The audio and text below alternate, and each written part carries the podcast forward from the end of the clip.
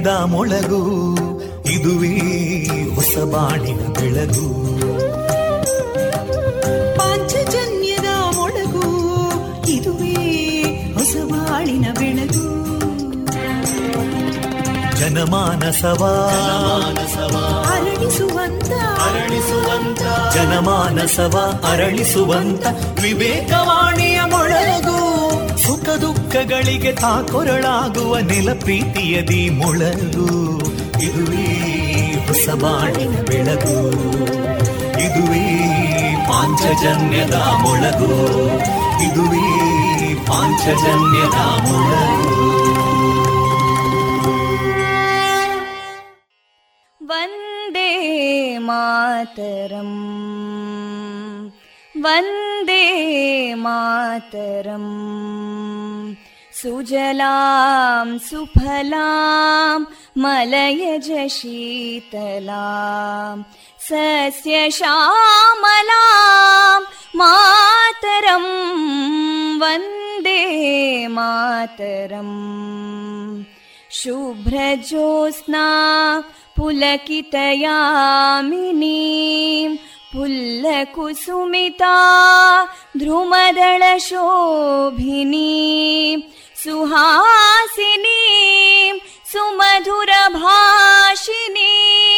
सुखदां वरदां मातरम् वन्दे मातरम् कोटि कोटि कण्ठा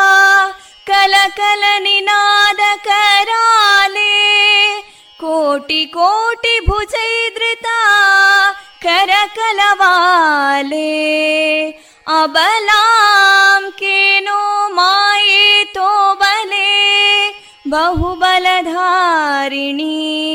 नमामि तारिणीं रिपुदलवारिणी मातरम् वन्दे मातरम् तुमि विद्या तुमि धर्मा तुमि हृदि तुमि मर्मा त्वं हि प्राणा शरीरे बाहुते तुमि मा शक्ति हृदये तुमि मा भक्ति तोमारयी प्रतिमा गडी मन्दिरे मन्दिरे वन्दे मातरम् त्वं हि दुर्गा दशप्रहरणधारिणीं। कमलां कमलदलविहारिणीं। वाणीं विद्यादायिनीं। नमामि त्वां नमामि कमलाम् अमलामतुलां सुजलां सुफलां मातरम्। वन्दे मातरम् श्यामलां सरलां सुस्मितां भूषितां धरणीं भरणीं मातरम् वन्दे मातरम् वन्दे मातरम्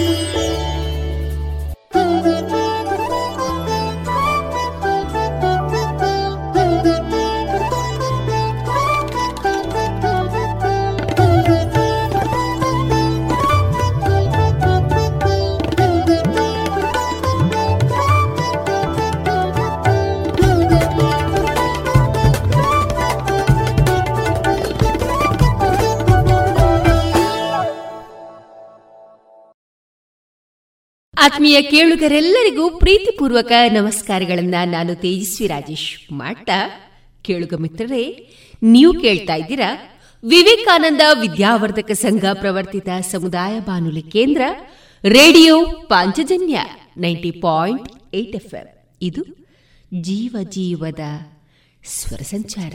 ಕೇಳುಗ ಮಿತ್ರರೆಲ್ಲರಿಗೂ ಜೂನ್ ಇಪ್ಪತ್ತ ಮೂರು ಶುಕ್ರವಾರದ ಶುಭಾಶಯಗಳನ್ನು ತಿಳಿಸಿದ ಸ್ವಾಮಿ ವಿವೇಕಾನಂದರ ವಾಣಿಯಲ್ಲಿ ವಿಕಾಸವೇ ಜೀವನ, ಸಂಕೋಚವೇ ಮರಣ, ಪ್ರೇಮವೆಲ್ಲ ವಿಕಾಸ, ಸ್ವಾರ್ಥವೆಲ್ಲ ಸಂಕೋಚ.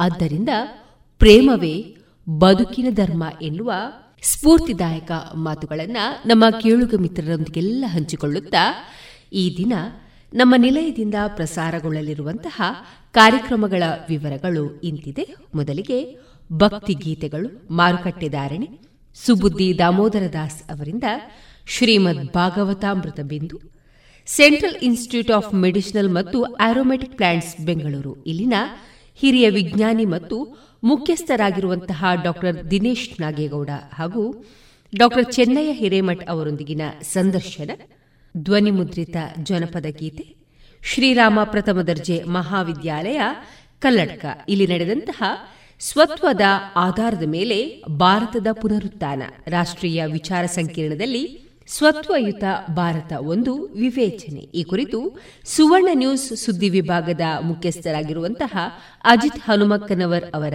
ಗೋಷ್ಠಿಯ ಆಯ್ದ ಧ್ವನಿ ಮುದ್ರಿತ ಭಾಗ. ಕೊನೆಯಲ್ಲಿ ಮಧುರ ಗೀತೆಗಳು ಪ್ರಸಾರಗೊಳ್ಳಲಿದೆ.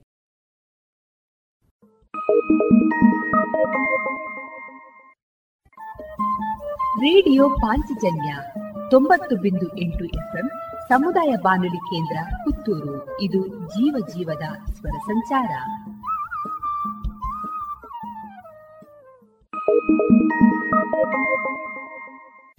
ಇದೀಗ ಶ್ರೀದೇವರ ಭಕ್ತಿ ಗೀತೆಗಳು ಪ್ರಸಾರಗೊಳ್ಳಲಿವೆ.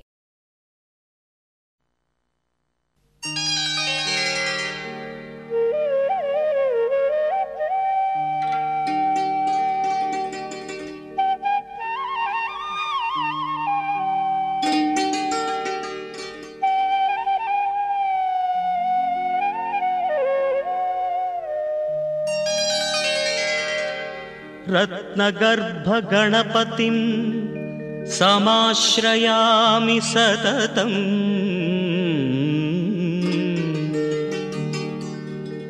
प्रत्नवचनगीयमान निजचरित्रवैभव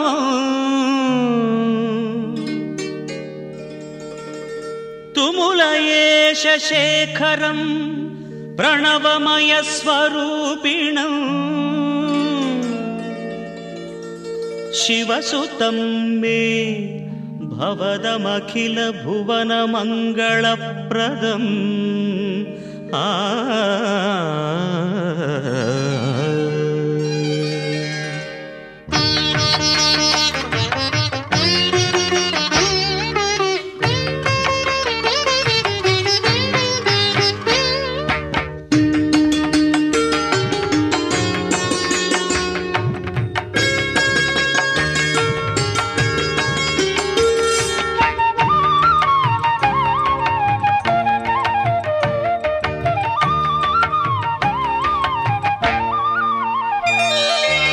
ಶರಣು ಶರಣು ಹೇ ಗಣಪನೆ ಶರಣು ಬೆನಕನೆ.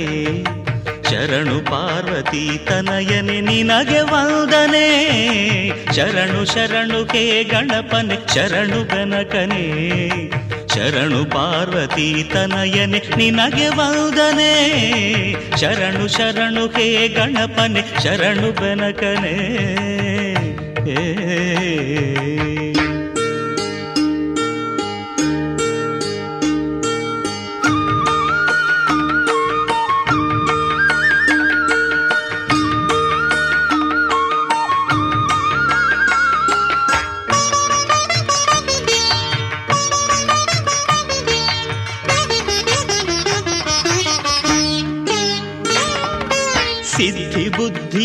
ಗೆದ್ದ ಗಣಪ ಲಂಬೋದರನೇ ವಿದ್ಯೆಗೆ ಅಧಿಪತಿ ನೀನೆ, ಹೇ ಗಜಮುಖನೇ. ಸಿದ್ಧಿ ಬುದ್ಧಿ ಗೆದ್ದ ಗಣಪಲಂಬೋದರನೇ, ವಿದ್ಯೆಗೆ ಅಧಿಪತಿ ನೀನೆ, ಹೇ ಗಜಮುಖನೇ. ತುಂಬುರು ನಾರದ ವಂದಿತ ವಿಘ್ನನಾಶನೇ, ತುಂಬುರು ನಾರದ ವಂದಿತ ವಿಘ್ನನಾಶನೇ. ಹೇರಂಬ ಗಣಪತಿಯೇ, ನಿನಗೆ ವಂದನೆ. ಹೇರಂಬ ಗಣಪತಿಯೇ, ನಿನಗೆ ವಂದನೆ. ಶರಣು ಶರಣು ಹೇ ಗಣಪನೆ, ಶರಣು ಬೆನಕನೆ. ಶರಣು ಪಾರ್ವತಿ ತನಯನೆ, ನಿನಗೆ ವಂದನೆ. ಶರಣು ಶರಣು ಹೇ ಗಣಪನೆ, ಶರಣು ಬೆನಕನೆ.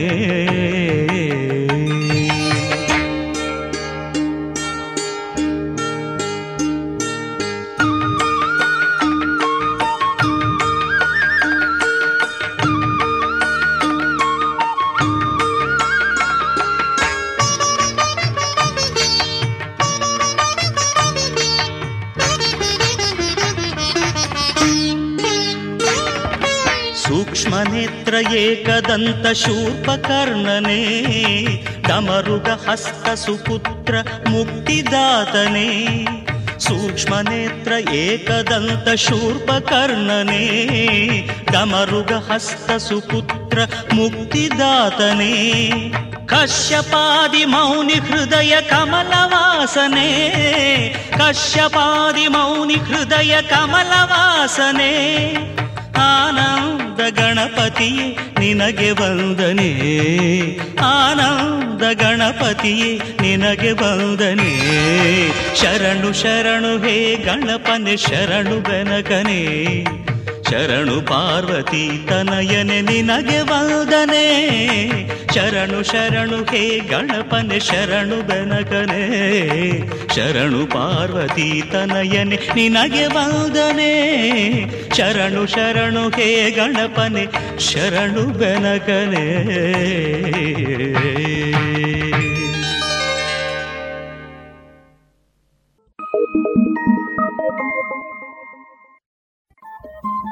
ರೇಡಿಯೋ ಪಾಂಚಜನ್ಯ ತೊಂಬತ್ತು ಬಿಂದು ಎಂಟು ಎಫ್ಎಂ ಸಮುದಾಯ ಬಾನುಲಿ ಕೇಂದ್ರ ಪುತ್ತೂರು. ಇದು ಜೀವ ಜೀವದ ಸ್ವರ ಸಂಚಾರ.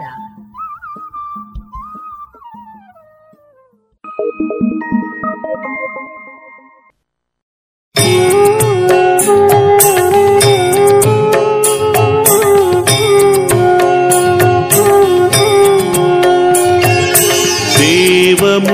ಕರೆಯೆ ಬಂದ ಜನನಿ ಧರ್ಮಕ್ಷೇತ್ರದೊಳು ನೆಲೆಸಿದ ಕರುಣಿ ಕನ್ಯರ ಶಾಪವ ದಹಿಸಿದ ಜನನಿ ಮಂದಾತಿ ದುರ್ಗೆ ಪಾಲಿಸು ಕರುಣಿ ಮಂದಾತಿ ಕಾನನ ದೇಗುಲ ಜನನಿ ಅಸುರರ ದರ್ಪವ ಅಳಿಸಿದ ಕರುಣಿ. ಭಕ್ತರ ಬೇಡಿಕೆ ಸಲ್ಲಿಸುವ ಜನನಿ, ಮಂದಾತಿ ದುರ್ಗೆ ಪಾಲಿಸು ಕರುಣಿ.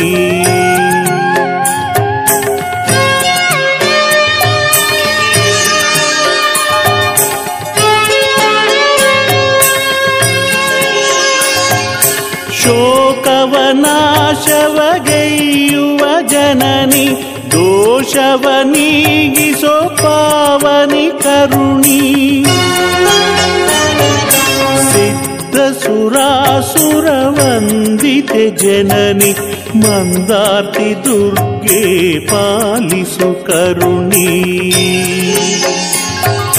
ನವರಾತ್ರಿ ಉತ್ಸವ ದೇವತೆ ಜನನಿ ಚಂಡಿಕಾಯಾಗ ಬಯಸುವ ಕರುಣಿ ಹೂವಿನ ಪೂಜೆಯ ಸಲ್ಲಿಸುವೆ ಜನನಿ ಮಂದಾತಿ ದುರ್ಗೆ ಪಾಲಿಸು ಕರುಣಿ.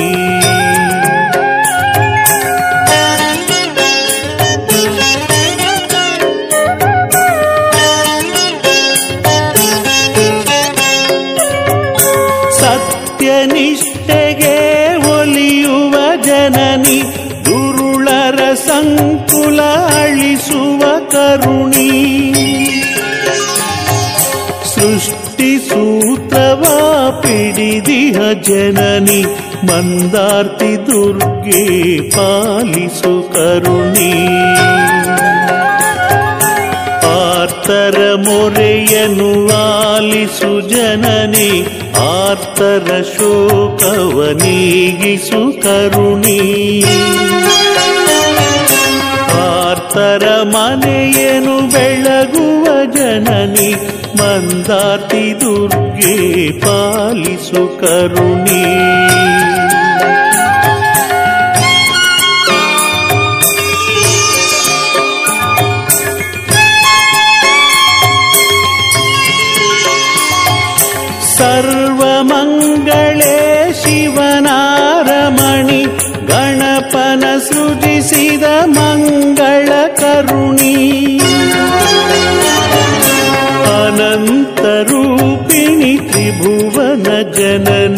मन्दार्ति दुर्गे पालिषु करुणि। शुभवदवर्षिणि वाञ्छितकरुणि भक्तोद्धारिणि देवि भवानि।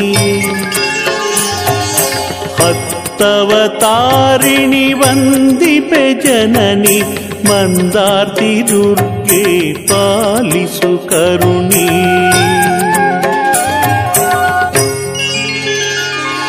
ಹರಿಶಿನ ಕುಂಕುಮ ಶೋಭಿತೆ ಆದಿಸುಮಂಗಲಿ ಪೂರ್ವಾಭಿಮುಖಾಲಯ ವನಿತೆ ದುರ್ಗಾ ಪರಮೇಶ್ವರಿ ಮಂಗಳಂ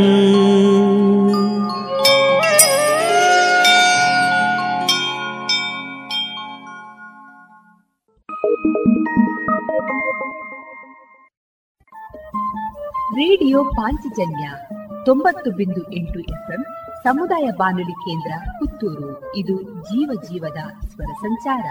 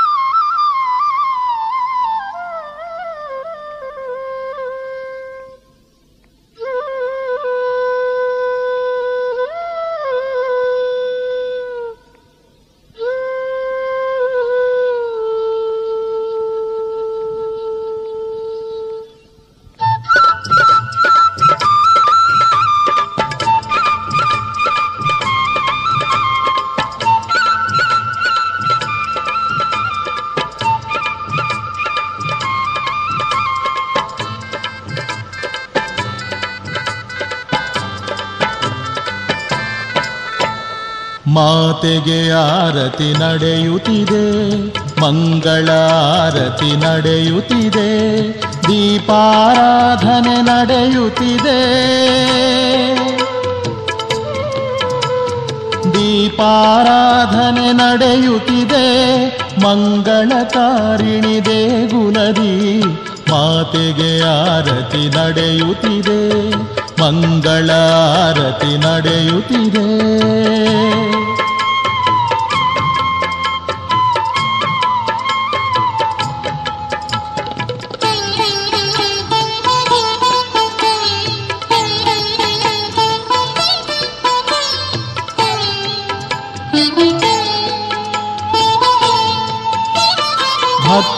ಸಡಗರ ಸಂಭ್ರಮ ಸ್ವರದಲ್ಲಿ ದೇವಿಯ ನಾಮವ ಹಾಡಿರಲು. ಭಕ್ತರು ಸಡಗರ ಸಂಭ್ರಮ ಸ್ವರದಲ್ಲಿ ದೇವಿಯ ನಾಮವ ಹಾಡಿರಲು. ಕೇಳಲು ಕರ್ಣವು ಮಂಗಳ ಮಂತ್ರವಾ. ಕೇಳಲು ಕರ್ಣವು ಮಂಗಳ ಮಂತ್ರವ ಆ ಕ್ಷಣ ಬಾಳಿದು ಸಾರ್ಥಕವು ಆ ಆ ಆ ಮಾತೆಗೆ ಆರತಿ ನಡೆಯುತ್ತಿದೆ ಮಂಗಳಾರತಿ ನಡೆಯುತ್ತಿದೆ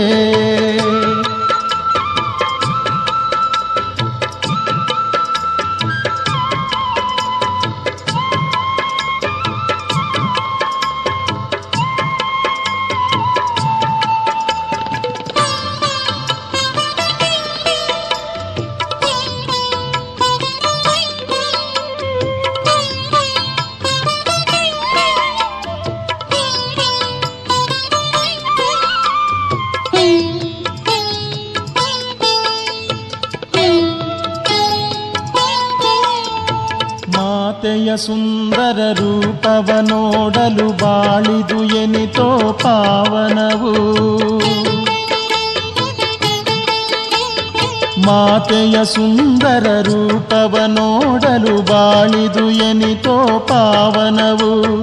ಮಂದಾರ್ತಿ ಮಾತೆಯ ಸೇವೆಯ ಮಾಡಲು. ಮಂದಾರ್ತಿ ಮಾತೆಯ ಸೇವೆಯ ಮಾಡಲು ಬಾಳಿದು ಆಗ ಸುಮಧುರವೋ. ಆ ಆ, ಆ, ಮಾತೆಗೆ ಆರತಿ ನಡೆಯುತ್ತಿದೆ ಮಂಗಳ ಆರತಿ ನಡೆಯುತ್ತಿದೆ.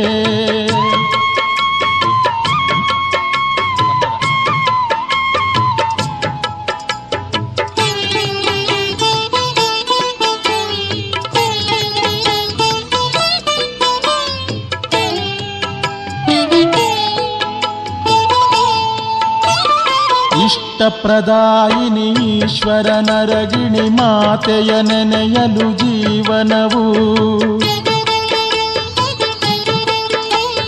ಇಷ್ಟಪ್ರದಾಯಿನಿ ಈಶ್ವರ ನರಗಿಣಿ ಮಾತೆಯ ನೆನೆಯಲು ಜೀವನವು. ಅರಳಿದ ಹೂವಿನ ತೆರದಲ್ಲಿ ನಗುವುದು. ಅರಳಿದ ಹೂವಿನ ತರದಲ್ಲಿ ನಗುವುದು ದೇವಿಯು ಒಲಿಯಲು ಅನುದಿನವು ಆ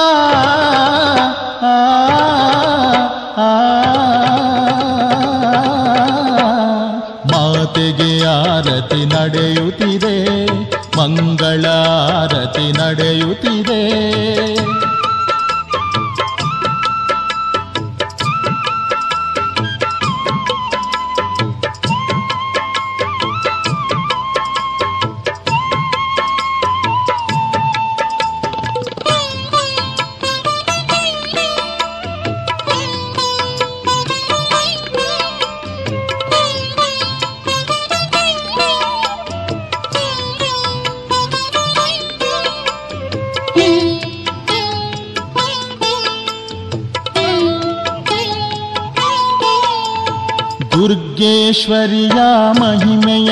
ಪಾಡಲು ನಿಲ್ಲದು ಮನದಲ್ಲಿ ದುರ್ಗುಣವು. ದುರ್ಗೇಶ್ವರಿಯ ಮಹಿಮೆಯ ಪಾಡಲು ನಿಲ್ಲದು ಮನದಲ್ಲಿ ದುರ್ಗುಣವು. ಮಾತೆಯ ನಂಬಿರಿ, ನಾಥವ ಹೊಂದಿರಿ. ಮಾತೆಯ ನಂಬಿರಿ ನಾಕವ ಹೊಂದಿರಿ. ನೋವನು ಕಾಣದು ಈ ಪಮ ಗಮ ಪಮ ಗಮ ಪಮಗ ರೇ ಗಮ ಪಮ ಗಮ ಸ ಸರೆ ಗಮ ಗರೆ ಗಮ ಗರೆ ಗಮ ಗರೆ ಗಮ ಗರೆ ಗಮ ಗರೆ ಗಮ ಗರೆ ಸಾ ಮಾತೆಗೆ ಆರತಿ ನಡೆಯುತ್ತಿದೆ ಮಂಗಳಾರತಿ ನಡೆಯುತ್ತಿದೆ, ದೀಪಾರಾಧನೆ ನಡೆಯುತ್ತಿದೆ ಮಂಗಳಕಾರಿಣಿ ದೇಗುಲದಿ. ಮಾತೆಗೆ ಆರತಿ ನಡೆಯುತ್ತಿದೆ ಮಂಗಳಾರತಿ ನಡೆಯುತ್ತಿದೆ.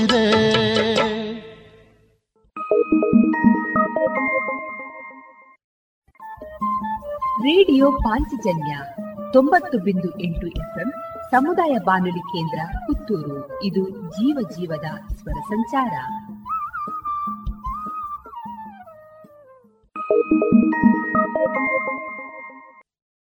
ಮಂದಾರ್ತಿ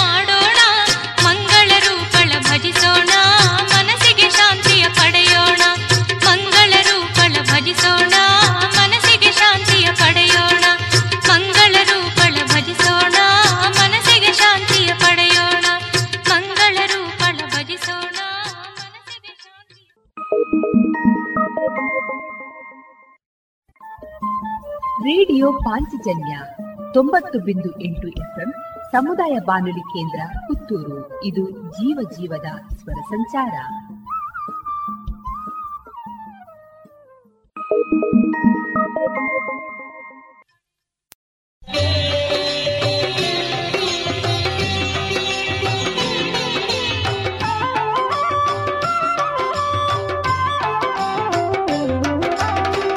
भवाहिनी रुण्डमालिनि त्रिशूरधारिणिः अम्ब। సింహవాహిని రుండమాలిని త్రిశూలధారిణి హే అంబ. త్రినేత్రధరణా హృదయ విహారిణి త్రియంబకే జగదంబ. త్రినేత్రధరణా హృదయ విహారిణి త్రియంబకే జగదంబ. త్రిభువన పోషిణి శంకర తోషిణి త్రిలోక పూజితి చాముండి. త్రిభువన పోషిణి శంకర తోషిణి త్రిలోక పూజితి చాముండి. త్రిమూర్తి రూపద ಅಂಶವ ಪಡೆದ ತ್ರಿಪುರ ಸುಂದರಿ ಚಾಮುಂಡಿ ತ್ರಿಮೂರ್ತಿ ರೂಪವ ಅಂಶವ ಪಡೆದ ತ್ರಿಪುರ ಸುಂದರಿ ಚಾಮುಂಡಿ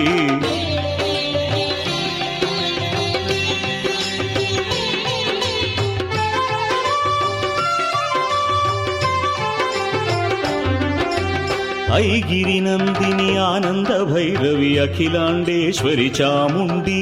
ఐగిరి నందిని ఆనంద భైరవి అఖిలాండేశ్వరి చాముండి అమృత వర్షిణి ఆనందదాయిని కరుణామయి హే జగదంబ. అమృత వర్షిణి ఆనందదాయిని కరుణామయి హే జగదంబ. ఆది పరాశక్తి శాకాంబరి శంకరి కళ్యాణి చాముండి. ఆది పరాశక్తి శాకాంబరి శంకరి కళ్యాణి చాముండి. ఆద్యంతరహితే త్రిభువన జలని జగన్మోహిని జగదంబ. ఆద్యంతరహితే త్రిభువ భువన జనని జగన్మోహిని జగదంబా.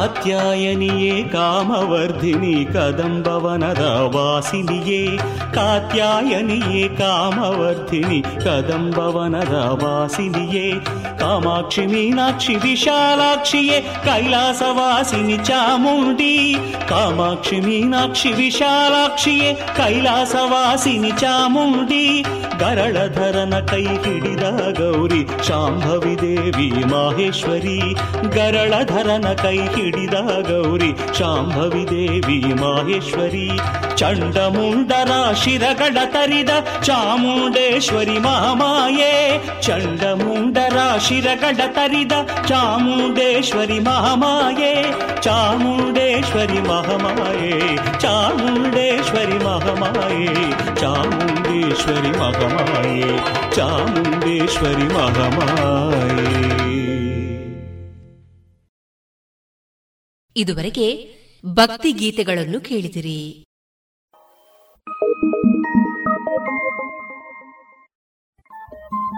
ರೇಡಿಯೋ ಪಾಂಚಜನ್ಯ ತೊಂಬತ್ತು ಬಿಂದು ಎಂಟು ಎಫ್ಎಂ ಸಮುದಾಯ ಬಾನುಲಿ ಕೇಂದ್ರ ಪುತ್ತೂರು. ಇದು ಜೀವ ಜೀವದ ಸ್ವರ ಸಂಚಾರ.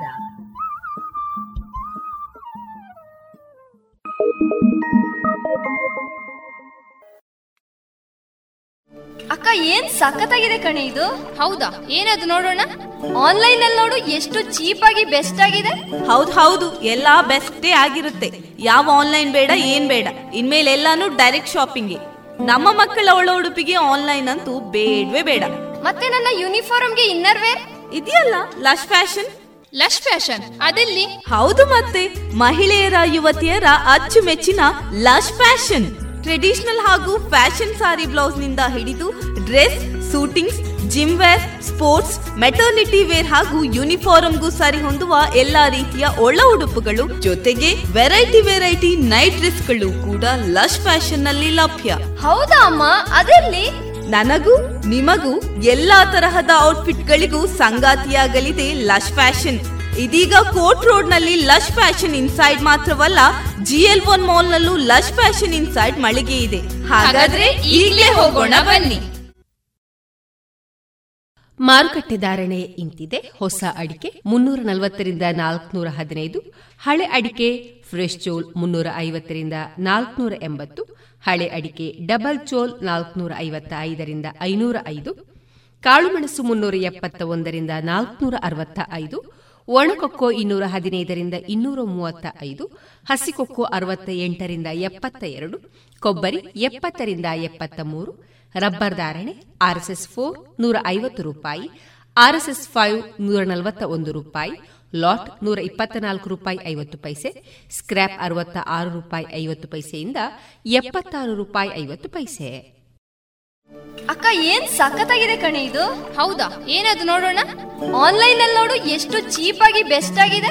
ಹೌದು ಹೌದು ಎಲ್ಲಾ ಬೆಸ್ಟೇ ಆಗಿರುತ್ತೆ. ಯಾವ ಆನ್ಲೈನ್ ಬೇಡ ಏನ್ ಬೇಡ. ಇನ್ಮೇಲೆ ಎಲ್ಲಾನು ಡೈರೆಕ್ಟ್ ಶಾಪಿಂಗ್ ನಮ್ಮ ಮಕ್ಕಳ ಒಳ ಉಡುಪಿಗೆ ಆನ್ಲೈನ್ ಅಂತೂ ಬೇಡವೇ ಬೇಡ. ಮತ್ತೆ ನನ್ನ ಯೂನಿಫಾರ್ಮ್ಗೆ ಇನ್ನರ್ ವೇರ್ ಇದೆಯಲ್ಲ ಲಶ್ ಫ್ಯಾಷನ್ ಲಶ್ ಫ್ಯಾಷನ್ ಅದೆಲ್ಲಿ? ಹೌದು ಮತ್ತೆ ಮಹಿಳೆಯರ ಯುವತಿಯರ ಅಚ್ಚುಮೆಚ್ಚಿನ ಲಶ್ ಫ್ಯಾಷನ್ ಟ್ರೆಡಿಷನಲ್ ಹಾಗೂ ಫ್ಯಾಷನ್ ಸಾರಿ ಬ್ಲೌಸ್ನಿಂದ ಹಿಡಿದು dress suitings gym wear sports maternity wear ಹಾಗೂ ಯೂನಿಫಾರ್ಮ್ಗೂ ಸರಿ ಹೊಂದುವ ಎಲ್ಲಾ ರೀತಿಯ ಒಳ ಉಡುಪುಗಳು ಜೊತೆಗೆ ವೆರೈಟಿ ವೆರೈಟಿ ನೈಟ್ ಡ್ರೆಸ್ಗಳು ಕೂಡ ಲಶ್ ಫ್ಯಾಷನ್ನಲ್ಲಿ ಲಭ್ಯ. ಹೌದಾ ಅಮ್ಮ? ಅದರಲ್ಲಿ ನನಗೂ ನಿಮಗೂ ಎಲ್ಲಾ ತರಹದ ಔಟ್ಫಿಟ್ ಗಳಿಗೂ ಸಂಗಾತಿಯಾಗಲಿದೆ ಲಶ್ ಫ್ಯಾಷನ್. ಇದೀಗ ಕೋರ್ಟ್ ರೋಡ್ನಲ್ಲಿ ಲಶ್ ಫ್ಯಾಷನ್ ಇನ್ಸೈಡ್ ಮಾತ್ರವಲ್ಲ ಜಿಎಲ್ ಒನ್ ಮಾಲ್ ನಲ್ಲೂ ಲಶ್ ಫ್ಯಾಷನ್ ಇನ್ಸೈಡ್ ಮಳಿಗೆ ಇದೆ. ಹಾಗಾದ್ರೆ ಈಗಲೇ ಹೋಗೋಣ ಬನ್ನಿ. ಇನ್ನು ಮುಂದೆ ಕೇಳಿ ಶ್ರೀಮದ್ ಭಾಗವತಾಮೃತ ಬಿಂದು. ವಾಚಿಸುವವರು ಸುಬುದ್ದಿ ದಾಮೋದರ ದಾಸ್. ಈ ಕಾರ್ಯಕ್ರಮದ ಪ್ರಸ್ತುತಿ ಇಸ್ಕಾನ್ ಶ್ರೀ ಶ್ರೀ ರಾಧಾ ಗೋವಿಂದ ಮಂದಿರ ಮಂಗಳೂರು. ಹರೇ ಕೃಷ್ಣ. ಎಲ್ಲ ಕೇಳುಗರಿಗೂ ಶ್ರೀಮದ್ ಭಾಗವತದ ಅಧ್ಯಯನಕ್ಕೆ ಸ್ವಾಗತ. ಶ್ರೀಮದ್ ಭಾಗವತದ ಎಂಟನೆಯ ಸ್ಕಂದದಲ್ಲಿ ನಾವು ವಾಮನದೇವನ ಆವಿರ್ಭಾವದ ಕುರಿತಾಗಿ ತಿಳಿದುಕೊಳ್ಳುತ್ತಿದ್ದೇವೆ. ವಾಮನದೇವನಿಗೆ ಉಪನಯನವಾದಾಗ ಯಕ್ಷರಾಜನಾದ ಕುಬೇರನು ಅವನಿಗೆ ಭಿಕ್ಷಾಪಾತ್ರೆಯನ್ನು ಕೊಟ್ಟನು. ಶಿವನ ಪತ್ನಿಯಾದ ಹಾಗೂ ಸಮಗ್ರ ಜಗತ್ತಿನ ಜನನಿಯಾದ ದೇವಿ ಭಗವತಿಯು ಮೊದಲ ಭಿಕ್ಷೆಯನ್ನು ಹಾಕಿದಳು. ಈ ರೀತಿ ಪ್ರತಿಯೊಬ್ಬರೂ ವಾಮನದೇವನನ್ನು ಸ್ವಾಗತಿಸಿದರು. ಬ್ರಹ್ಮಚಾರಿಗಳಲ್ಲಿ ಶ್ರೇಷ್ಠನಾದ ವಾಮನದೇವನು ತನ್ನ ಬ್ರಹ್ಮ ತೇಜಸ್ಸನ್ನು ಪ್ರಕಟಪಡಿಸಿದನು. ಅವನು ಬ್ರಹ್ಮರ್ಷಿಗಳಿಂದ ತುಂಬಿದ್ದ ಆ ಸಭೆಯನ್ನು ಸೌಂದರ್ಯದಲ್ಲಿ ಮೀರಿಸುವಂತಿದ್ದನು. ವಾಮನದೇವನು ಹೋಮಾಗ್ನಿಯನ್ನು ಹೊತ್ತಿಸಿದ ಬಳಿಕ ಪೂಜೆಯನ್ನು ಸಲ್ಲಿಸಿದನು ಮತ್ತು ಯಜ್ಞವೇದಿಕೆಯಲ್ಲಿ ಅಗ್ನಿಹೋಮವನ್ನು ನಡೆಸಿದನು. ಬಲಿಮಹಾರಾಜನು ಭೃಗುವಂಶದ ಬ್ರಾಹ್ಮಣರ ನೇತೃತ್ವದಲ್ಲಿ ಅಶ್ವಮೇಧಯಾಗವನ್ನು ಆಚರಿಸುತ್ತಿರುವನೆಂದು ಕೇಳಿದಾಗ ಪ್ರತಿಯೊಂದು ವಿಷಯದಲ್ಲಿಯೂ ಪೂರ್ಣನಾದ ಪರಮಪ್ರಭುವು ಅವನಿಗೆ ಅನುಗ್ರಹ ಮಾಡಲು ಅಲ್ಲಿಗೆ ನಡೆದನು. ತನ್ನ ಭಾರವಾದ ಹೆಜ್ಜೆಗಳಿಂದ ಭೂಮಿಯನ್ನು ತುಳಿಯುತ್ತಿದ್ದನು. ದೇವೋತ್ತಮ ಪರಮಪುರುಷನು ಅಖಿಲ ಸಾರ ಸಂಭೃತನು. ಅಂದರೆ ಅವನು ಈ ಭೌತಿಕ ಜಗತ್ತಿನಲ್ಲಿ ಸಾರಭೂತವಾದ ಪ್ರತಿಯೊಂದರ ಸ್ವಾಮಿ. ಆದ್ದರಿಂದಲೇ ಭಗವಂತನು ಬಲಿಮಹಾರಾಜನಲ್ಲಿಗೆ ಏನಾದರೂ ಯಾಚಿಸಲು ಹೋಗುತ್ತಿರುವುದಾದರೂ ಅವನು ಸದಾ ಸಂಪೂರ್ಣನು ಮತ್ತು ಯಾರಿಂದಲೂ ಏನೊಂದನ್ನೂ ಪಡೆಯಬೇಕಾಗಿಲ್ಲ. ನಿಜವಾಗಿ ಹೇಳಬೇಕಾದರೆ ಅವನು ಅದೆಷ್ಟು ಶಕ್ತಿ ಸಂಪನ್ನನೆಂದರೆ ತನ್ನ ಪೂರ್ಣ ಐಶ್ವರ್ಯದಿಂದ ಹೆಜ್ಜೆ ಹೆಜ್ಜೆಗೂ ಭೂಮಂಡಲವನ್ನು ಕೆಳಗೆ ತುಳಿಯುತ್ತಿದ್ದನು. ನರ್ಮದಾ ನದಿಯ ಉತ್ತರ ತಟದಲ್ಲಿ ಭೃಗುಕಚ್ಛವೆಂಬ ಕ್ಷೇತ್ರದಲ್ಲಿ ಯಜ್ಞಕರ್ಮದಲ್ಲಿ ತೊಡಗಿದ್ದಾಗ ಭೃಗುವಂಶದ ಬ್ರಾಹ್ಮಣ ಋತ್ವಿಜರು ಸಮೀಪದಲ್ಲಿ ಉದಯಿಸುತ್ತಿರುವ ಸೂರ್ಯನಂತೆ ವಾಮನದೇವನನ್ನು ಕಂಡರು. ವಾಮನದೇವನ ಪ್ರಜ್ವಲಿಸುವ ಪ್ರಕಾಶದಿಂದ ಬಲಿಮಹಾರಾಜ ಹಾಗೂ ಸಕಲ ಸಭಾ ಸದಸ್ಯರ ಸಮೇತವಾಗಿ ಋತ್ವಿಜರು ತಮ್ಮ ತೇಜಸ್ಸನ್ನೆಲ್ಲ ಕಳೆದುಕೊಂಡರು. ಸ್ವತಃ ಸೂರ್ಯದೇವ, ಸನತ್ಕುಮಾರ ಅಥವಾ ಅಗ್ನಿದೇವನೇ ಯಜ್ಞ ಸಮಾರಂಭವನ್ನು ನೋಡಲು ಆಗಮಿಸಿದನೋ ಎಂಬಂತೆ ಅವರು ಪರಸ್ಪರರನ್ನು ಪ್ರಶ್ನಿಸತೊಡಗಿದರು. ಭೃಗುವಂಶದ ಋತ್ವಿಜರು ಮತ್ತು ಅವರ ಶಿಷ್ಯರು ಮಾತನಾಡುತ್ತಿರುವಾಗ ಹಾಗೂ ನಾನಾ ವಿಧವಾಗಿ ಚರ್ಚಿಸುತ್ತಿರುವಾಗ ದೇವೋತ್ತಮ ಪರಮಪುರುಷನಾದ ವಾಮನದೇವನು ಕೈಗಳಲ್ಲಿ ದಂಡ, ಕೊಡೆ ಮತ್ತು ನೀರಿನಿಂದ ತುಂಬಿದ ಕಮಂಡಲುಗಳನ್ನು ಹಿಡಿದು ಅಶ್ವಮೇಧಯಾಗ ಮಂಟಪವನ್ನು ಪ್ರವೇಶಿಸಿದನು. ಬ್ರಾಹ್ಮಣ ಕುಮಾರನಾಗಿ ದರ್ಭೆಯ ಕಟಿಸೂತ್ರವನ್ನು ಕಟ್ಟಿ ಯಜ್ಞೋಪವೀತ, ಕೃಷ್ಣಾಜಿನದ ಮೇಲು ಹೊದಿಕೆ ಮತ್ತು ಜಟೆಗಳನ್ನು ಧರಿಸಿ ವಾಮನದೇವನು ಯಜ್ಞಮಂಟಪವನ್ನು ಪ್ರವೇಶಿಸಿದನು. ಅವನ ತೇಜಸ್ಸು ತಮ್ಮ ಆಸನಗಳಿಂದ ಎದ್ದು ನಮಸ್ಕರಿಸುತ್ತಾ ಭಗವಂತನನ್ನು ಯಥೋಚಿತವಾಗಿ ಸ್ವಾಗತಿಸುತ್ತಿದ್ದ ಎಲ್ಲ ಋತ್ವಿಜರ ಹಾಗೂ ಅವರ ಶಿಷ್ಯರ ತೇಜಸ್ಸನ್ನು ಕುಗ್ಗಿಸಿತು. ಯಾರ ದೇಹದ ಸುಂದರ ಅಂಗಾಂಗಗಳು ಸಮಗ್ರ ದೇಹದ ಸೌಂದರ್ಯವನ್ನು ಅಷ್ಟೇ ಸುಂದರಗೊಳಿಸಿದ್ದವೋ, ಆ ವಾಮನದೇವನನ್ನು ಕಂಡು ಸಂತೋಷಗೊಂಡಂತಹ ಬಲಿಮಹಾರಾಜನು ಸಂತೃಪ್ತನಾಗಿ ಅವನಿಗೆ ಆಸನವನ್ನು ಅರ್ಪಿಸಿದನು. ಮುಕ್ತಾತ್ಮರಿಗೆ ಸದಾ ಸುಂದರನಾದ ದೇವೋತ್ತಮ ಪರಮಪುರುಷನನ್ನು ಹೀಗೆ ತಕ್ಕ ರೀತಿಯಲ್ಲಿ ಸ್ವಾಗತಿಸುತ್ತಾ ಬಲಿಮಹಾರಾಜನು ಅವನ ಪಾದಕಮಲಗಳನ್ನು ಅರ್ಚಿಸಿದನು. ಬಲಿಮಹಾರಾಜನು ಭಗವಂತನ ಪಾದಕಮಲಗಳನ್ನು ತೊಳೆದ ಜಲವನ್ನು ತನ್ನ ತಲೆಯ ಮೇಲೆ ಇಟ್ಟುಕೊಂಡನು. ಬಳಿಕ ಬಲಿಮಹಾರಾಜನು ವಾಮನದೇವನನ್ನು ಕುರಿತು ಹೀಗೆ ಹೇಳಿದನು. ಬ್ರಾಹ್ಮಣನೇ, ನಿನಗೆ ಹಾರ್ದಿಕ ಸ್ವಾಗತವನ್ನು ಬಯಸಿ ಗೌರವಪೂರ್ವಕ ನಮನಗಳನ್ನು ಸಲ್ಲಿಸುತ್ತೇನೆ. ನಿನಗಾಗಿ ನಾವೇನು ಮಾಡಬೇಕು ದಯವಿಟ್ಟು ಹೇಳು. ನಿನ್ನನ್ನು ಮಹಾಬ್ರಾಹ್ಮಣರ ತಪೋಮೂರ್ತಿ ಎಂದು ಭಾವಿಸಿದ್ದೇವೆ. ನನ್ನ ಪ್ರಭುವೇ, ನೀನು ದಯತೋರಿ ನಮ್ಮ ಮನೆಗೆ ಬಂದುದರಿಂದ ನಮ್ಮ ಪೂರ್ವಜರೆಲ್ಲರೂ ತೃಪ್ತರಾಗಿದ್ದಾರೆ. ನಮ್ಮ ಕುಟುಂಬ ಹಾಗೂ ಇಡೀ ವಂಶವು ಪಾವನಗೊಂಡಿತು. ನಿನ್ನ ಸನ್ನಿಧಾನದಿಂದ ನಾವು ಆಚರಿಸುತ್ತಿರುವ ಯಜ್ಞವು ಈಗ ಪೂರ್ತಿಯಾಗಿದೆ. ಬ್ರಾಹ್ಮಣ ಪುತ್ರನೇ, ಈ ದಿನ ಹೋಮಾಗ್ನಿಯು ಶಾಸ್ತ್ರವಿಧಿಗನುಸಾರವಾಗಿ ಉರಿಯುತ್ತಿದೆ ಮತ್ತು ನಿನ್ನ ಪಾದಕಮಲಗಳನ್ನು ತೊಳೆದ ನೀರಿನಿಂದ ನಾನು ನನ್ನ ಜೀವಿತದ ಸಕಲ ಪಾಪಫಲಗಳಿಂದಲೂ ಮುಕ್ತನಾಗಿದ್ದೇನೆ. ನನ್ನ ಪ್ರಭುವೇ, ನಿನ್ನ ಕಿರಿದಾದ ಪಾದಕಮಲಗಳ ಸ್ಪರ್ಶದಿಂದ ಇಡೀ ಭೂಮಂಡಲವು ಪುನೀತವಾಗಿದೆ. ವಿಪ್ರಸುತನೇ, ನೀನು ನನ್ನಲ್ಲಿ ಏನನ್ನೋ ಕೇಳಲು ಬಂದಿರುವಂತೆ ತೋರುವುದು. ಆದ್ದರಿಂದ ನೀನು ಏನನ್ನು ಬಯಸುವೆಯೋ ಅದನ್ನು ನನ್ನಿಂದ ಪಡೆಯಬಹುದು. ಪೂಜ್ಯರಲ್ಲಿ ಉತ್ತಮನೇ, ನೀನು ನನ್ನಿಂದ ಹಸು, ಚಿನ್ನ, ಸುಸಜ್ಜಿತವಾದ ಮನೆ, ರುಚಿಕರವಾದ ಆಹಾರ ಮತ್ತು ಪಾನೀಯ, ನಿನ್ನ ಪತ್ನಿಯಾಗಲು ಒಬ್ಬ ಬ್ರಾಹ್ಮಣ ಕನ್ಯೆ, ಸಮೃದ್ಧ ಗ್ರಾಮಗಳು, ಕುದುರೆಗಳು, ಆನೆಗಳು, ರಥಗಳನ್ನು ಅಥವಾ ಬಯಸಿದ ಯಾವುದನ್ನಾದರೂ ತೆಗೆದುಕೊಳ್ಳಬಹುದು. ಬಲಿಮಹಾರಾಜನು, ವಾಮನದೇವನನ್ನು ಬ್ರಾಹ್ಮಣ ಪುತ್ರನೆಂದು ಭಾವಿಸಿ ತನಗೆ ಇಷ್ಟವಾದ್ದನ್ನು ಕೇಳಬಹುದೆಂದು ತಿಳಿಸಿದನು. ಆಗ ವಾಮನನು ಹಿರಣ್ಯಕಶಿಪು ಮತ್ತು ಹಿರಣ್ಯಾಕ್ಷರ ಶೌರ್ಯ ಕಾರ್ಯಗಳನ್ನು ಹೊಗಳಲಾರಂಭಿಸಿದನು.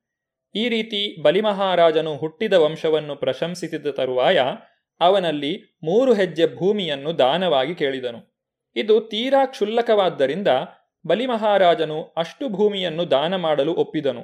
ಆದರೆ ವಾಮನದೇವನು ದೇವತೆಗಳ ಮಿತ್ರನಾದ ವಿಷ್ಣುವೇ ಆಗಿದ್ದಾನೆಂಬುದನ್ನು ಅರಿತ ಶುಕ್ರಾಚಾರ್ಯರು ಈ ಭೂಮಿಯನ್ನು ಕೊಡದಂತೆ ಬಲಿಮಹಾರಾಜನನ್ನು ತಡೆದರು.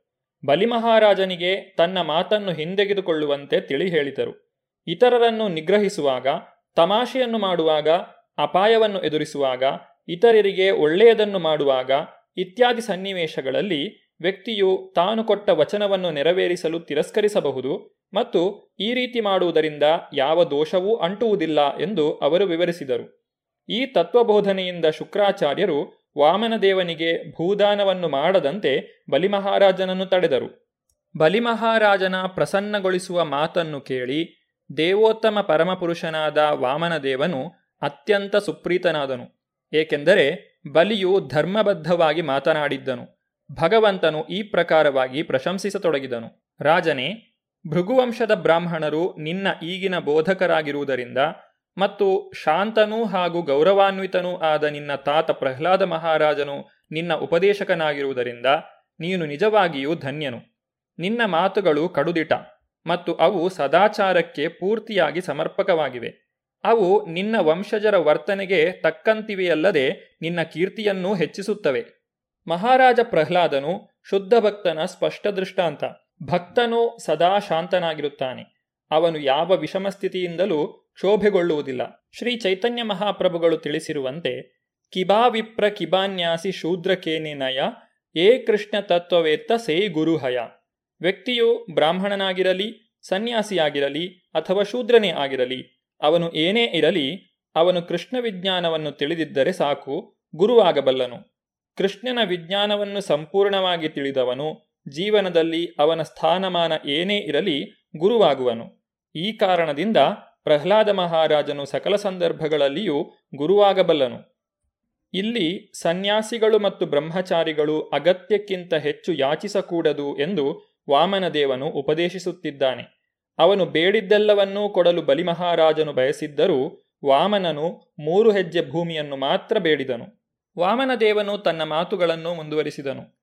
ಇಲ್ಲಿಯವರೆಗೂ ನಿನ್ನ ಕುಲದಲ್ಲಿ ಜನಿಸಿದವರ್ಯಾರೂ ಸಹ ಅಲ್ಪಬುದ್ಧಿಯುಳ್ಳವನಾಗಲಿ ಅಥವಾ ಕೃಪಣನಾಗಲಿ ಆಗಿರಲಿಲ್ಲವೆಂದು ನಾನು ಬಲ್ಲೆನು. ಯಾರೂ ಸಹ ಬ್ರಾಹ್ಮಣರಿಗೆ ದಾನವೀಯಲು ನಿರಾಕರಿಸಿಲ್ಲ ಅಥವಾ ವಚನವನ್ನು ಇತ್ತು ವಚನವನ್ನು ಪಾಲಿಸುವಲ್ಲಿ ವಿಫಲರಾಗಿಲ್ಲ. ಬಲಿರಾಜನೇ, ತೀರ್ಥಕ್ಷೇತ್ರಗಳಲ್ಲಿ ಬ್ರಾಹ್ಮಣರು ದಾನ ಕೇಳಿದಾಗ ಕೊಡಲು ನಿರಾಕರಿಸಿದ ಅಥವಾ ರಣರಂಗದಲ್ಲಿ ಕ್ಷತ್ರಿಯನೊಡನೆ ಯುದ್ಧ ಮಾಡಲು ನಿರಾಕರಿಸಿದ ನೀಚಬುದ್ಧಿಯ ರಾಜನು ನಿನ್ನ ವಂಶದಲ್ಲಿ ಎಂದೂ ಹುಟ್ಟಿಲ್ಲ. ಆಕಾಶದಲ್ಲಿ ಸುಂದರ ಚಂದ್ರನಂತಿರುವ ಪ್ರಹ್ಲಾದ ಮಹಾರಾಜನು ಇರುವುದರಿಂದ ನಿನ್ನ ವಂಶವು ಇನ್ನೂ ಹೆಚ್ಚು ಭವ್ಯವಾಗಿದೆ. ಭಗವದ್ಗೀತೆಯಲ್ಲಿ ಕ್ಷತ್ರಿಯನ ಲಕ್ಷಣಗಳನ್ನು ಕೊಡಲಾಗಿದೆ. ದಾನವೀಯುವ ಇಚ್ಛೆಯಿರುವುದು ಅನೇಕ ಗುಣಗಳಲ್ಲಿ ಒಂದು. ಬ್ರಾಹ್ಮಣನು ದಾನವನ್ನು ಕೇಳಿದಾಗ ಅಥವಾ ಕ್ಷತ್ರಿಯನೊಬ್ಬನು ಯುದ್ಧಕ್ಕೆ ಕರೆದಾಗ ಕ್ಷತ್ರಿಯನಾದವನು ನಿರಾಕರಿಸುವ ಹಾಗಿಲ್ಲ. ಹಾಗೆ ನಿರಾಕರಿಸಿದವನು ನೀಚ ಬುದ್ಧಿಯವನು ಎಂದು ಎಣಿಸಿಕೊಳ್ಳುತ್ತಾನೆ. ಬಲಿಮಹಾರಾಜನ ವಂಶದಲ್ಲಿ ಅಂತಹ ನೀಚ ಬುದ್ಧಿಯ ರಾಜರು ಇರಲಿಲ್ಲ. ವಾಮನದೇವನು ತನ್ನ ಮಾತನ್ನು ಮುಂದುವರಿಸುತ್ತಾ ಈ ರೀತಿ ನುಡಿದನು.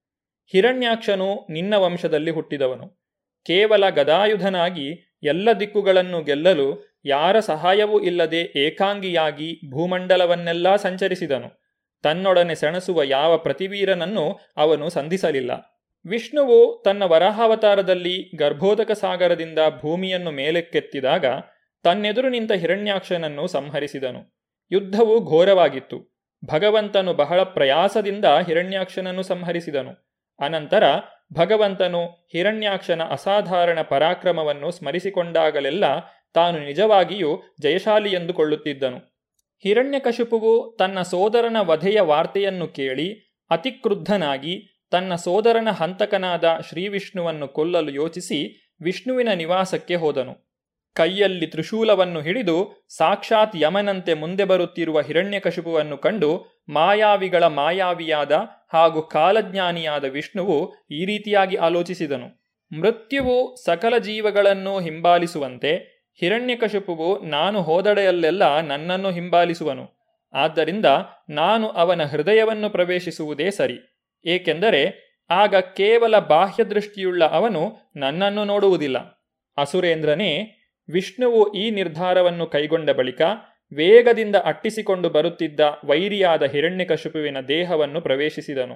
ಹಿರಣ್ಯಕಶುಪುವಿಗೆ ನಿಲುಕದಂತಹ ಸೂಕ್ಷ್ಮ ದೇಹದಿಂದ ವ್ಯಾಕುಲನಾದ ವಿಷ್ಣುವು ಅವನ ಉಸಿರಿನೊಂದಿಗೆ ಅವನ ಮೂಗಿನೊಳಗೆ ಪ್ರವೇಶ ಮಾಡಿದನು. ವಾಮನ ದೇವನು ಬಲಿಮಹಾರಾಜನೊಂದಿಗೆ ನಡೆಸಿದ ಸಂಭಾಷಣೆಯ ಮುಂದುವರಿದ ಭಾಗವನ್ನು ನಾವು ಮುಂದಿನ ಸಂಚಿಕೆಯಲ್ಲಿ ನೋಡೋಣ. ಧನ್ಯವಾದಗಳು. ಹರೇ ಕೃಷ್ಣ. ಇದುವರೆಗೆ ಸುಬುದ್ದಿ ದಾಮೋದರ ದಾಸ್ ಅವರಿಂದ ಶ್ರೀಮದ್ ಭಾಗವತಾಮೃತ ಬಿಂದುವನ್ನ ಕೇಳಿದಿರಿ.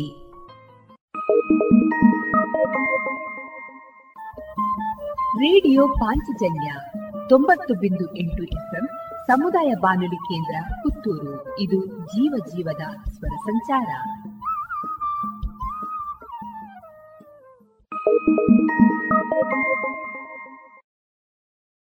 ಇದೀಗ ಸೆಂಟ್ರಲ್ ಇನ್ಸ್ಟಿಟ್ಯೂಟ್ ಆಫ್ ಮೆಡಿಸಿನಲ್ ಮತ್ತು ಆರೋಮ್ಯಾಟಿಕ್ ಪ್ಲಾಂಟ್ಸ್ ಬೆಂಗಳೂರು. ಇಲ್ಲಿನ ಹಿರಿಯ ವಿಜ್ಞಾನಿ ಮತ್ತು ಮುಖ್ಯಸ್ಥರು ಆಗಿರುವಂತಹ ಡಾಕ್ಟರ್ ದಿನೇಶ್ ನಾಗೇಗೌಡ ಹಾಗೂ ಡಾಕ್ಟರ್ ಚೆನ್ನಯ್ಯ ಹಿರೇಮಠ್ ಅವರೊಂದಿಗಿನ ಸಂದರ್ಶನವನ್ನ ಕೇಳೋಣ.